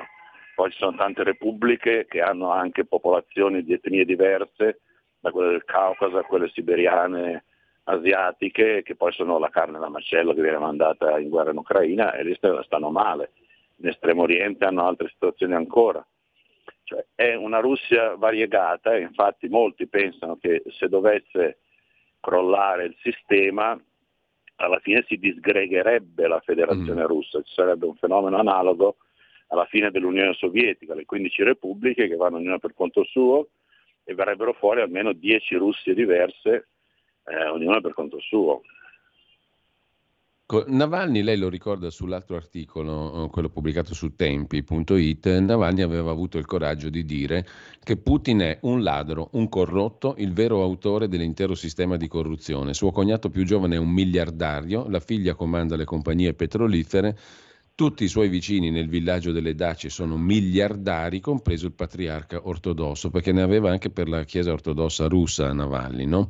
E vi prometto che li metteremo sul banco degli imputati. Eh, il Fondo per la lotta alla corruzione, fondato da Navalny, lei scrive, è stato un movimento straordinario, ma nemmeno questo è in grado di incrinare il potere dell'autocrate di Putin. Almeno la popolarità di queste accuse. Il Fondo per la corruzione, appunto, quelli che stanno in Russia ormai sono tutti in galera eh, o in lager, o comunque non possono far niente. Molti stanno all'estero e, e non si sono finora aggregati, perché la, i russi hanno anche un po' questa caratteristica che non, non si riescono molto a riaggregare mh, quando stanno poi li, liberi. Tutte le opposizioni all'estero sono molto disperse, però siccome la, la, la moglie di Navalny, Giulia, che è una figura molto anche simbolica oggi come oggi, poi molto degna, ha detto che lei continuerà l'opera del marito, può darsi che attorno a lei si crei un'aggregazione, questa è una cosa che possiamo sperare. Le chiedo un'ultima cosa, le rubo ancora un minuto, um, no Stefano, eh, la questione mh, diciamo di fondo uh, del mh, rapporto con la Russia, no? Noi, ogni tanto viene fuori la citazione dell'incontro promosso da Berlusconi a Pratica di Mare con Bush, Berlusconi e Putin, come una sorta di possibilità che poi non si è mai concretizzata, cioè quella di attrarre la Russia nell'ambito occidentale, addirittura nella NATO, no? Secondo lei sarebbe stata una strada oggettivamente, a parte il fatto che non si è verificata, quindi stiamo parlando di un'ipotesi del tutto irrealistica, ma um, sarebbe stata un'ipotesi perseguibile, saggia, quella di um, coinvolgere la Russia dentro, pienamente dentro il mondo occidentale, o c'è qualcosa, come lei mi sembra dicesse prima, che in realtà la rende altra cosa rispetto all'Europa e all'Occidente? Ma guarda, io l'ho citato prima, così en passant, la la fase dopo Napoleone, in cui la Russia con l'imperatore Alessandro primo proponeva la Santa Alleanza come unione dell'impero russo ortodosso, dell'impero austriaco cattolico e dell'impero prussiano protestante, addirittura l'unione dei cristiani. Ecco, la Russia non vuole entrare in una uh, realtà in cui è un membro paritario, vuole dominare, quindi la Russia in Europa non ha, non ha accettato, lei stessa, non solo perché gli europei ci hanno creduto, ma perché la Russia non voleva far parte dell'Europa, voleva che l'Europa facesse parte della Russia, e questo è sempre difficile. Guardi che eh, la Russia è Europa, anche se adesso è rivolta verso mm. l'Oriente, vanno tutti i russi vanno a fare le vacanze in Sri Lanka piuttosto che in Thailandia, ma la Russia è un paese europeo, di cultura europea, Tolstoj e Dostoevskij sono eh, riferimenti per la cultura di tutti. E in particolare, tra l'altro, ha un rapporto privilegiato con l'Italia, non come nazione mm. politicamente, ma proprio per la cultura, per l'arte, e quindi anche poi con personaggi italiani. Adesso si fanno polemiche eh, da Berlusconi alla Lega, sì. Salvini che è amico, ma eh, lei pensa che uno dei migliori amici di Putin tra i politici italiani è Romano Prodi, sì. che andava anche lui ai compleanni di Putin, come Berlusconi, a volte anche insieme. Perché è così, cioè noi russi, noi italiani e noi russi siamo spesso anime gemelle, un po' perché l'Italia non ha un, un, un'idea appunto di nazione all'interno delle altre nazioni, ha un'idea un po' più imperiale che viene dall'antica Roma, o culturale che viene dall'idea di valori condivisi. Quindi bisogna trovare il, la modalità giusta, che non è quella semplicemente di un'alleanza politica o di un'alleanza economico-militare. Eh, però adesso appunto siamo tornati a zero e bisognerà ricominciare chissà quando, chissà come. Eh, um, prima di salutarci, mi rendo conto che la domanda può apparire stupida, ma eh, la faccio sulla base della sua profonda esperienza e conoscenza eh, della Russia. Come andrà a finire in Ucraina, secondo lei, Don Stefano? Beh, l'Ucraina adesso con la Russia sono in una fase di stallo, e siccome quelle sono zone dove ci si contendono le terre più o meno dal milletrecento, credo che andrà avanti almeno, non dico altri seicento settecento anni, ma molto molto a lungo, senza una vera soluzione, senza una soluzione definitiva. D'altra parte la Russia è troppo forte per l'Ucraina in sé, l'Ucraina ha bisogno dell'aiuto dell'Occidente che oltre un certo limite non andrà. Non vedo una possibilità di soluzione, però tutto può essere, poi il campo militare non è, è proprio la mia specialità. Allora, io ringrazio Don Stefano Caprio, professore di storia e cultura russe. Torneremo, anzi, eh, continueremo a seguirla, e intanto buona giornata. Grazie ancora, Grazie, Don buona Stefano. Giornata a voi. Grazie. Stai ascoltando Radio Libertà, la tua voce libera, senza filtri né censura. La tua radio.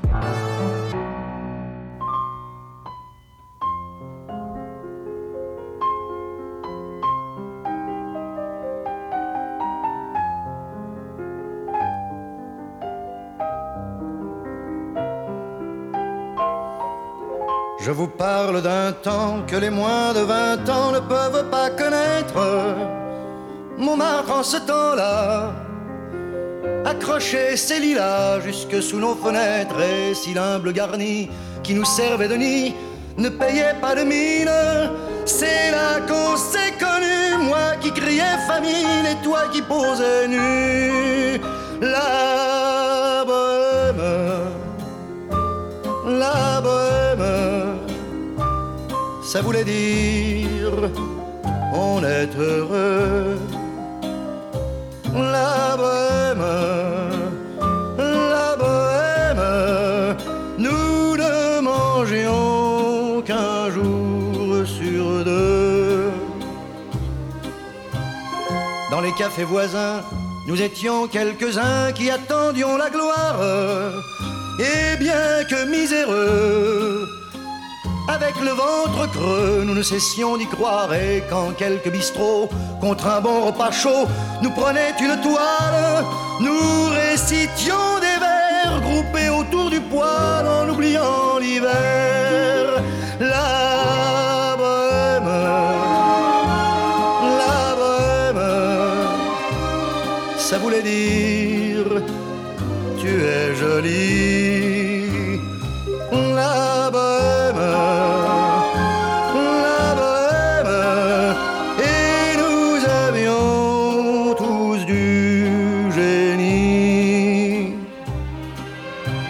souvent il m'arrivait devant mon chevalet de passer des nuits blanches, retouchant le dessin de la ligne d'un sein, du galbe d'une hanche. Et ce n'est qu'au matin qu'on s'asseyait enfin devant un café crème. Épuisé mais ravi, fallait-il que l'on s'aime et qu'on aime la vie. La bohème,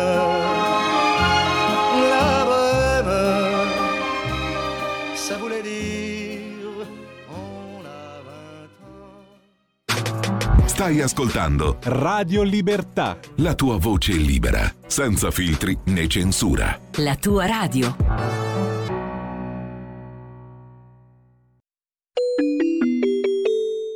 Qui Parlamento. A beneficio di chi segue il calendario musicale, naturalmente abbiamo ascoltato prima Charles Aznavour, perché il ventidue febbraio, oggi, del millenovecentosettanta, chiudeva il suo tour dopo ventitré rappresentazioni al Music Box Theater di New York, anzi la sua esibizione più che tour al Music Box Theater di New York.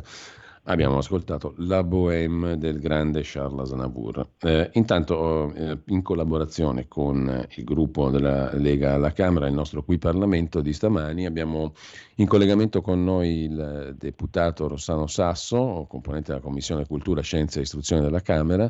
Eh, e, intanto buongiorno e grazie Sasso. Buongiorno, buongiorno a tutti. Allora, parliamo di mh, decreto milleproroghe, la Camera lo ha approvato, eh, lei che si occupa di eh, istruzione appunto e di scuola eh, ormai da un, molto tempo, eh, potrà dirci quali sono le misure, visto che sono numerosissime ovviamente le misure contenute nell'annuale decreto, anche quest'anno eh, il milleproroghe è stato approvato appunto e include, se non sbaglio, anche alcune misure che riguardano il mondo della scuola e dell'istruzione. Proprio oggi abbiamo citato in rassegna stampa, peraltro, un'intervista, una chiacchierata sul Foglio del ministro Valditara che introduce alcune novità eh, per eh, quanto concerne il futuro della scuola italiana. Per quanto riguarda il milleproroghe, invece, quali sono le disposizioni principali, onorevole Sasso? Beh, diciamo che il decreto milleproroghe incide eh, su aspetti della scuola appunto temporali, nel senso che si bloccano oppure appunto si prorogano, come dice il decreto stesso, ad esempio le graduatorie del personale ausiliario tecnico no, amministrativo. Chi ci ascolta sa che nelle scuole, a parte i docenti, ci sono queste figure dei collaboratori scolastici, degli impiegati amministrativi e degli assistenti tecnici. In Italia sono tantissimi, da nord a sud, per sette milioni e mezzo di studenti, e quindi grazie ad un emendamento della Lega noi abbiamo dato la possibilità di riaprire le graduatorie, perché nella scuola si viene assunti per concorso ma anche per graduatorie interne, quindi di rinnovare il punteggio e di poter aspirare magari ad avere un incarico eh, più lungo, perché principalmente sono persone che lavorano a tempo determinato. Era un'esigenza che c'era stata richiesta e quindi adesso potranno eh, tecnicamente appunto valutare la propria posizione lavorativa e magari eh, cambiare sede, prendere una scuola un po' più vicino a casa. Parliamo di gente che lavora per uno stipendio di mille, millecento, milleduecento euro al mese e che quindi, se è un po' più vicina a casa propria, spende meno e quindi vive meglio, e ringrazia la Lega. Speriamo che se ne ricordino anche il giorno delle elezioni europee. Poi lei ha anticipato delle innovazioni nel settore della scuola. Allora, sì. Partiamo dal fatto che la settimana prossima, incrociando le dita, finalmente arriva al Senato una bella proposta di legge della Lega, che io mi onoro di aver firmato per prima, che è stato già approvato alla Camera e che appunto tra martedì e mercoledì potrà essere eh, votata anche dai colleghi senatori, e riguarda eh, la violenza sugli insegnanti, una battaglia della Lega di inizio legislatura, anzi, per dirla tutta, l'avevo presentata anche nella seconda legislatura, ma figuriamoci se P D e cinque Stelle eh, ce la facevano passare, che prevede in sintesi l'inasprimento delle pene da un terzo alla metà del reato eh, delle sanzioni già previste per chiunque usi violenza fisica o morale nei confronti non solo degli insegnanti ma di tutti i lavoratori della scuola, anche perché purtroppo la cronaca degli ultimi giorni ci consegna dei dirigenti scolastici aggrediti, anche dei collaboratori, degli impiegati amministrativi, sono soprattutto docenti, e in tre casi su quattro queste aggressioni sono eh, vedono come protagonisti purtroppo i genitori, che sono mm. sempre meno padri, sempre meno madri, ma sempre più sindacalisti dei figli. E noi abbiamo da inizio dell'anno ormai circa cinquanta casi di aggressioni per i motivi più assurdi, o per una nota sul registro o per un cattivo voto, anche a bambini di sette otto anni. Allora, guardi, quando io e lei andavamo a scuola, io insomma ho quarantanove anni, ricordo, ricordo molto fresco delle sberle che mi prendevo dalla mia mamma e da mio papà se qualche volta portavo a casa una nota sul diario, dovevo dar di conto. Oggi, quando succede questo, i genitori vanno a scuola e danno una sberla alla maestra. Pu- può sembrare eccessiva come rappresentazione, soprattutto a quest'ora del mattino, però purtroppo i fatti ci consegnano un attacco all'autorevolezza della figura dell'insegnante. E quindi con la Lega al governo e soprattutto con la Lega al Dicastero del Ministero dell'Istruzione abbiamo inteso riportare un po' le lancette indietro nel tempo, ma non perché siamo nostalgici, ma perché noi pensiamo che un modello di scuola autorevole, non autoritaria, che è una cosa diversa, ma dove la figura dell'insegnante sia rispettata, dove la figura dell'insegnante nell'esercizio delle proprie funzioni, oltre ad assolvere ad una missione educativa, venga considerata per quello che è, cioè un educatore che contribuisce insieme alla famiglia e non si sostituisce mai, ma contribuisce insieme al processo formativo, pedagogico ed educativo eh, del capitale invisibile, che sarebbero i bambini, eh, noi riteniamo che sia giusto. Non la sento più, onorevole Sasso, non so da cosa dipenda. Preventivo. Ah, ecco, ci siamo. Mi sente? Sì, adesso sì, era, era scomparso per sì. un attimo l'audio. Sì. No, dicevo, bene. Non è solo repressione, perché siamo a scuola, nessuno vuole militarizzare le scuole italiane, però ad esempio eh, istituiamo un osservatorio che abbia il compito di monitorare innanzitutto eh, il numero degli episodi, che non sono più tali ma sono spesso sempre più frequenti, in modo da valutare le strategie educative. So, ci saranno giornate di sensibilizzazione, ci sarà un tentativo di eh, come dire, ricostruire questa alleanza tra scuola e famiglia, che è sacrosanto. Io sono uno di quelli che pensa che mm. i genitori meno mettono piede a scuola meglio è, ma allo stesso tempo bisogna intensificare eh, i momenti appunto di sensibilizzazione al tema della violenza. Ecco, anche in questo il genitore deve avere fiducia della scuola.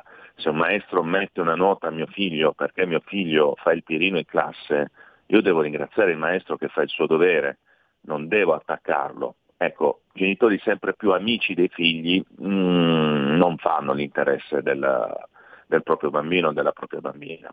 Oltre a questo poi ci sono tutta una serie di provvedimenti eh, che coincidono, perché questa è una proposta di legge parlamentare della Lega, poi c'è l'azione del governo.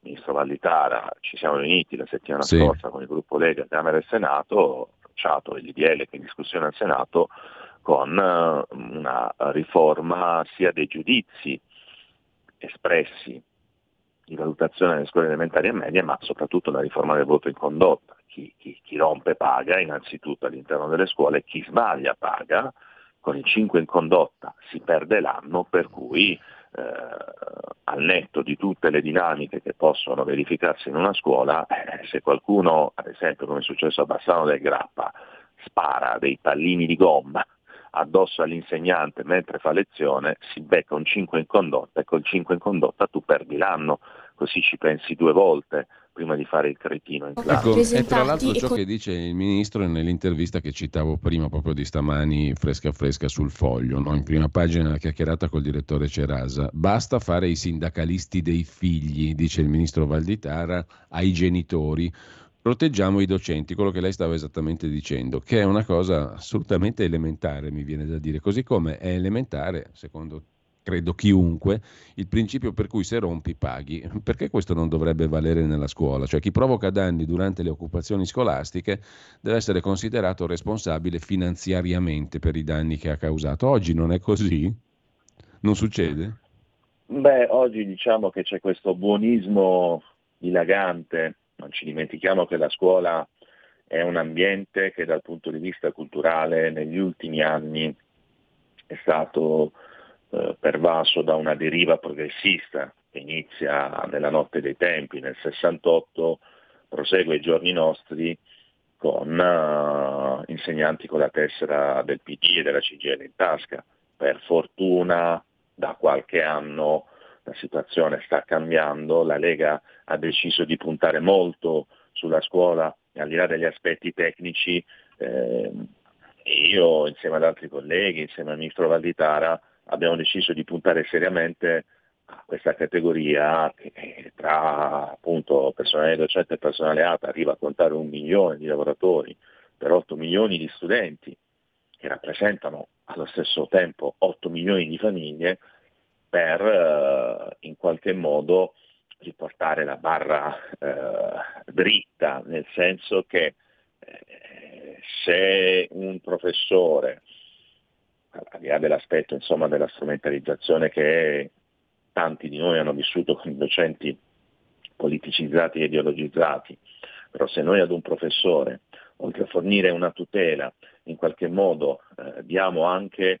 garanzie di dignità eh, con la retribuzione, con la stabilizzazione, con la possibilità di avere un progetto di vita, beh allora è chiaro che il professore, eh, pur avendo come dire un approccio culturale di sinistra, si guarda intorno e sceglie la Lega. La Lega ha ricevuto tantissimi voti dal mondo eh, della scuola. È chiaro che quando poi la Lega fa la Lega, nel senso che appunto con messaggi tipo chi rompe paga, le occupazioni eh, se proprio devono avvenire devono avvenire in una maniera civile e non come è successo a Milano o in certe scuole di Roma, e noi andiamo e diciamo alle famiglie, ai paparini, ai figli della ricca borghesia che se rompono il computer del laboratorio poi lo devono pagare, è chiaro che poi gridano al fascismo, all'autoritarismo, a sceneggiate ridicole. Io tempo fa partecipai ad una trasmissione eh, di eh, un, un noto giornalista di sinistra sul caso di un'occupazione di un liceo molto famoso a Roma,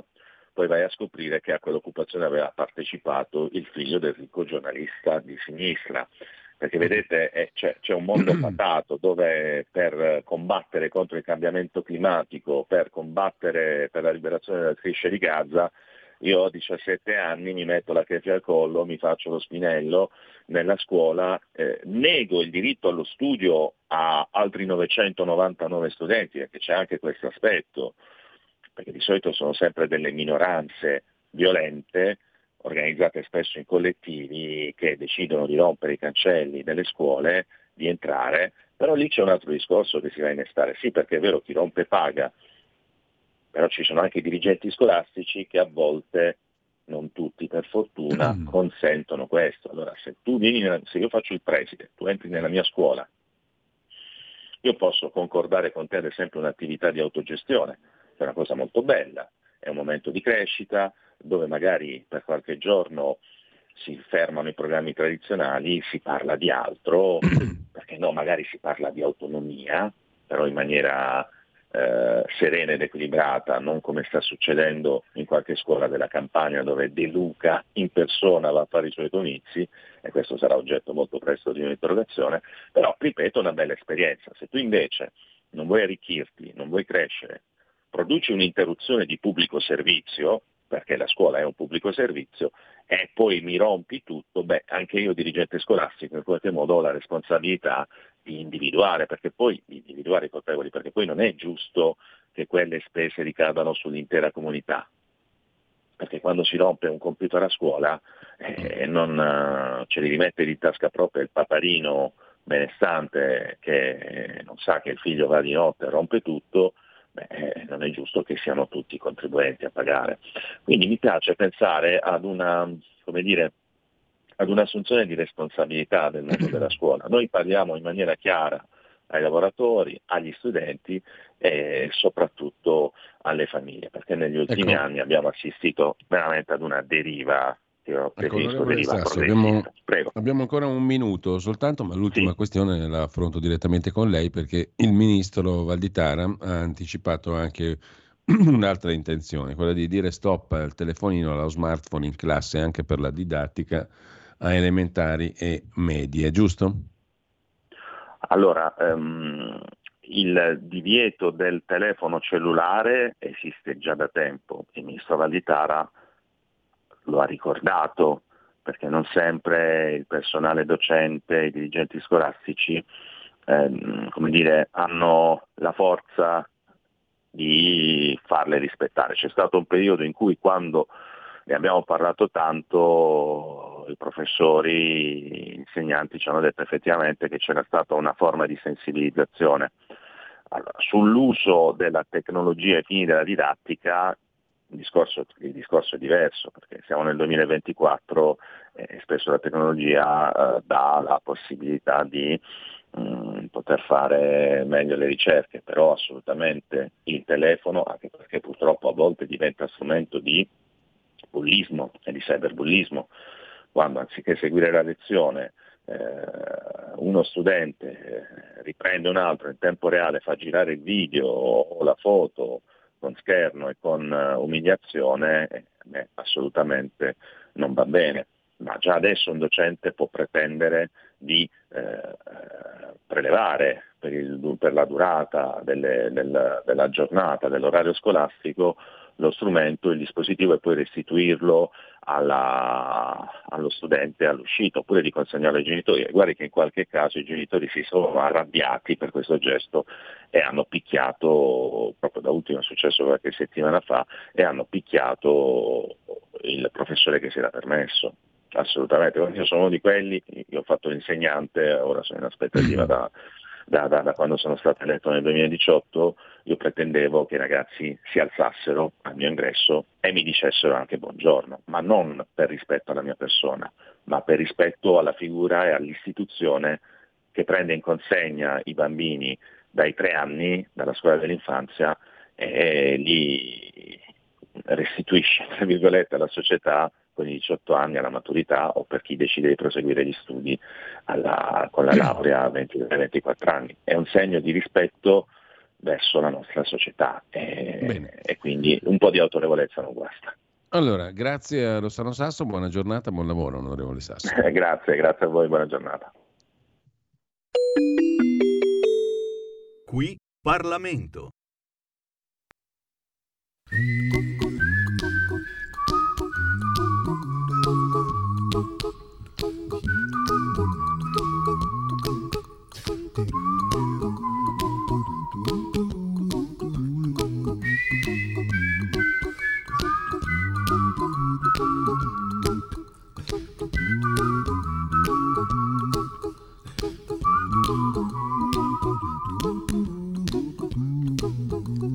Here's a little song I wrote. You might want to sing it note for note. Don't worry, be happy. In every life we have some trouble, but when you worry you make it double. Don't worry,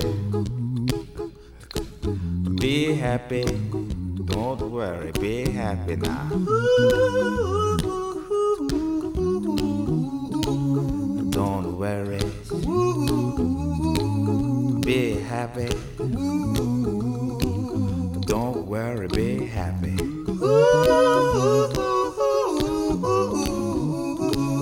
Don't worry, be happy. Don't worry, be happy.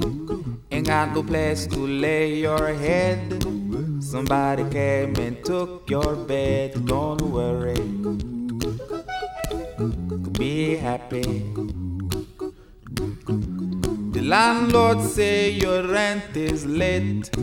He may have to litigate. Don't worry,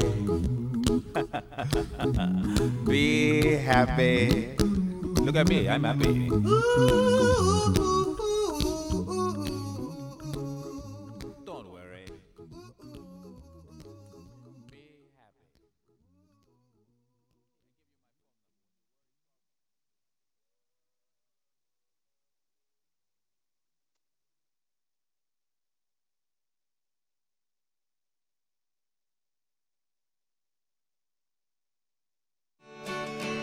Una finestra sul mondo, il mensile Tempi.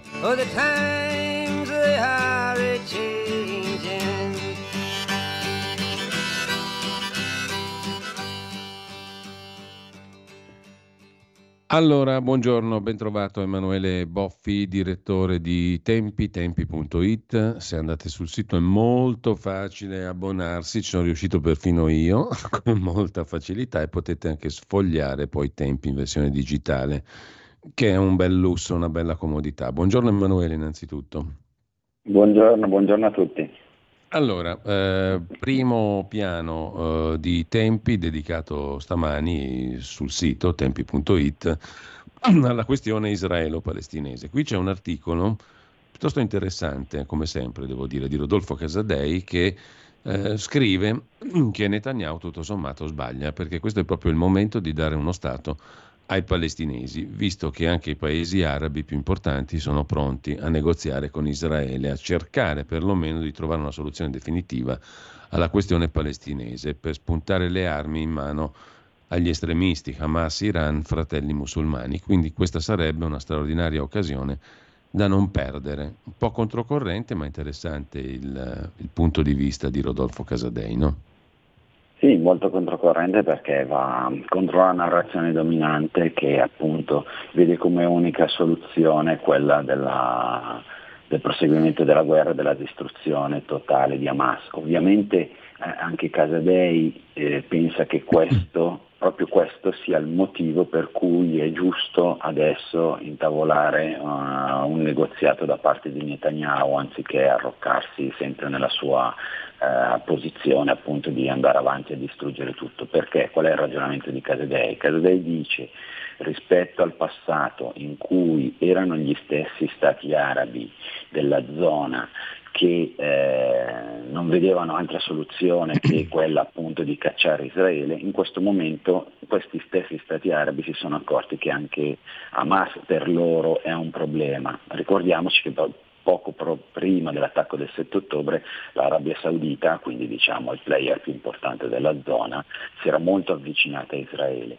Quindi il ragionamento di Casadei è questo: Netanyahu, anziché irrigidirti, perché non vedi anche che agli stessi stati arabi che magari fino a ieri avevano usato strategicamente Hamas per crearti dei problemi, invece anche loro adesso sono d'accordo su questo aspetto? Quindi questo è il momento, dice Casadei, per cui Netanyahu dovrebbe ehm, essere meno rigido e sostanzialmente, magari con un'operazione diplomatica, anche sempre ovviamente condotta dagli Stati Uniti, dalla Lega Araba, eccetera, eccetera, trovare una soluzione, quindi non consegnare di nuovo Gaza a, ad Hamas, ma soprattutto, diciamo così, con la mediazione dell'Egitto e dell'Arabia Saudita, ma anche del Qatar. Il Qatar è veramente uno stato particolare, diciamo così, eh, però anche lo stesso Qatar che fino a ieri ha finanziato Hamas potrebbe adesso invece avere eh, l'opportunità, la convenienza di, invece di farlo sparire e quindi trovare finalmente una soluzione, diciamo appunto, dei due stati per, eh, per quell'area. Quindi il, il ragionamento di Casadei è sicuramente controcorrente, ma le pezze d'appoggio esistono per sostenere una, un'opzione del genere, no? Certo, ehm, rimanendo sulla scena internazionale, noi abbiamo parlato poco fa qui proprio mh, a Radio Libertà con Don Stefano Caprio. Voi ospitate su Tempi, eh, sul sito anche un eh, articolo di Don Stefano Caprio dedicato alla vicenda Navalny, no? All'omicidio di Navalny, martire della resistenza al regime grazie a Putin, è il titolo, eh, ed è un, un intervento di un profondo conoscitore della storia e della realtà russa come Don Stefano Caprio, giusto appunto. Ecco, nella chiacchierata, ma anche nell'articolo che c'è su Tempi, alla fine mh, uno ne viene fuori dicendo: se perfino una figura come Alexei Navalny, che tra tutti gli oppositori anche farlocchi che ci sono stati o un po' opportunistici come ci ha detto poco fa Don Stefano Caprio, era invece uno autentico, vero, con un suo seguito popolare, che era anche carismatico, era una persona diciamo seguita e apprezzata, beh, se anche uno così finisce malamente senza che questo generi reazioni, vuol dire che la storia della Russia è veramente eterna, no? Non a caso Don Stefano ha ricordato le figure storiche dell'oppositore del potere cieco come una costante tipica della Russia, e prevede peraltro per il futuro che non cambierà molto, perché il Putin verrà rieletto nelle elezioni farsa prossime venture e la storia russa insomma si ripete quasi ciclicamente, come se fosse una specie di condanna. Eh, tu la vedi così? Sei d'accordo? Perché tutte quelle belle chiacchiere sul fatto che bisogna tirare la Russia nell'Europa, avere rapporti, pratica di mare, il sogno berlusconiano, eccetera, eccetera, sono in realtà appunto chiacchiere, perché la Russia rimane comunque altro. Sì, la, la Russia è comunque altro. Don Stefano, Don Stefano Caprio è sicuramente un profondissimo conoscitore della Russia sotto tantissimi aspetti, quello storico, quello religioso, quello culturale, quindi eh, noi eh, siamo sempre molto contenti quando lui scrive per noi, perché dà sempre un punto di vista in profondità di quello che sta succedendo, e anche questa capacità di lettura direi quasi umana, umanistica, no? Del tipo russo, quindi anche il suo ritratto di Navalny secondo me è, è eccezionale. Poi sul fatto di che cosa, cosa c'entri la Russia con l'Europa, appunto la Russia ha le sue caratteristiche, ma da questo punto di vista io credo che la persona che meglio aveva compreso la situazione fosse Giovanni Paolo secondo, quando aveva detto che l'Europa deve respirare a due polmoni. Giovanni Paolo secondo, polacco, sapeva benissimo di che cosa stava stava parlando, quindi conosceva benissimo sia il mondo occidentale ma anche il mondo dell'est, e, e quindi parlava esattamente di due polmoni, ma sono due entità distinte. Però come nel nostro corpo questi due polmoni sono uniti da una, appunto da, da una struttura unica, così dovrebbe essere l'Europa, cioè i due polmoni dovrebbero imparare a rispettarsi, a riconoscere le differenze e a trovare un motivo per stare insieme. Il problema oggi, oggi non solo oggi diciamo, il problema degli, degli ultimi trent'anni dal millenovecentottantanove è che questo motivo non è stato trovato. Se tu ci pensi, nel millenovecentottantanove è successo quasi un miracolo, nel senso che una storia, una guerra fredda è terminata senza sparare neanche un colpo. Lì c'è stata l'occasione perché questi due polmoni ritornassero a lavorare insieme. Ma oggi constatiamo che quell'occasione fu persa, perché invece questi due polmoni si sono sempre di più eh, distinti e allontanati, quindi sicuramente c'è tutti i, come dire, gli errori tragici commessi da Putin, però secondo me ci dovrebbe essere anche un po' una sorta di eh, ripensamento se noi polmone occidentale non abbiamo sbagliato qualcosa, cioè quella, quella, quella sete di libertà che si vedeva nell'ottantanove nei popoli dell'est, noi come l'abbiamo riempita, che cosa gli abbiamo dato, che cosa gli abbiamo proposto, forse non quello che loro si aspettavano, ecco, dopo settant'anni tragici di comunismo, no? Eh già, eh già. Um, abbiamo due minuti, facciamo in tempo a citare, eh, Emanuele, un bell'articolo di Alberto Mingardi sul mensile Tempi a proposito di Ilva. Ilva senza uscita è il titolo del pezzo, tornato di strettissima attualità perché il governo ha commissariato l'Ilva e ha ripubblicizzato sostanzialmente l'ex, l'ex Ilva sostanzialmente, no? E um, argomenta Mingardi, non c'è altra via che la ripubblicizzazione, cioè ritorna allo Stato.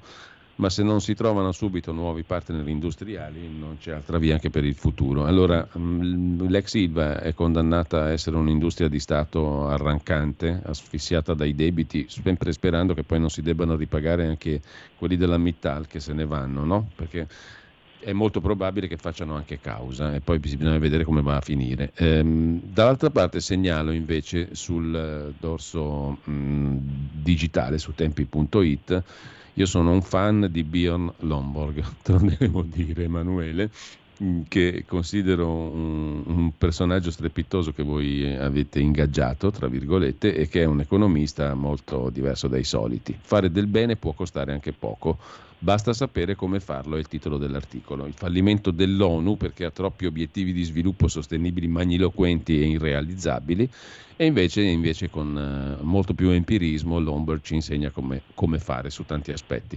Ve lo segnalo così velocemente, così poi chi è all'ascolto se lo va a guardare. Lomborg è geniale secondo me. Comunque ti lascio la parola giusto per chiudere su questi due argomenti. No, la cosa, la cosa molto simpatica di Lomborg è che è veramente, come dicevi tu, uh, un, uno che è molto concreto, no? Quindi ad esempio su, rispetto a queste fiabe che ci raccontiamo con eh, di raggiungere risultati incredibili attraverso progetti eccetera eccetera, lui dice no, ma guardate che una spesa minore con maggior prevenzione, in questo caso fa l'esempio della tubercolosi, eh, si risparmia un sacco di soldi, quindi è simpatico perché lui parte sempre da una questione molto concreta, i soldi, e poi dopo però sì, arriva esatto. a proporre soluzioni che eh, non sono soltanto diciamo così economiche, no? In questo caso ad esempio la tubercolosi riguardano la salute di milioni di persone che ancora oggi muoiono per una malattia che si potrebbe facilmente curare. Lui dice mettiamo questi soldi anziché nei progetti nel fatto di fare maggior prevenzione, così salveremo le vite e risparmieremo soldi. Bene, allora eh, sul resto Ilva ve lo leggete direttamente sul mensile o sul sito. Grazie Emanuele Boffi, direttore di Tempi, tempi punto it. Buona giornata Emanuele. Adesso la Grazie parola a, te, buona giornata a Giovanni a Sallusti. Avete ascoltato la rassegna stampa.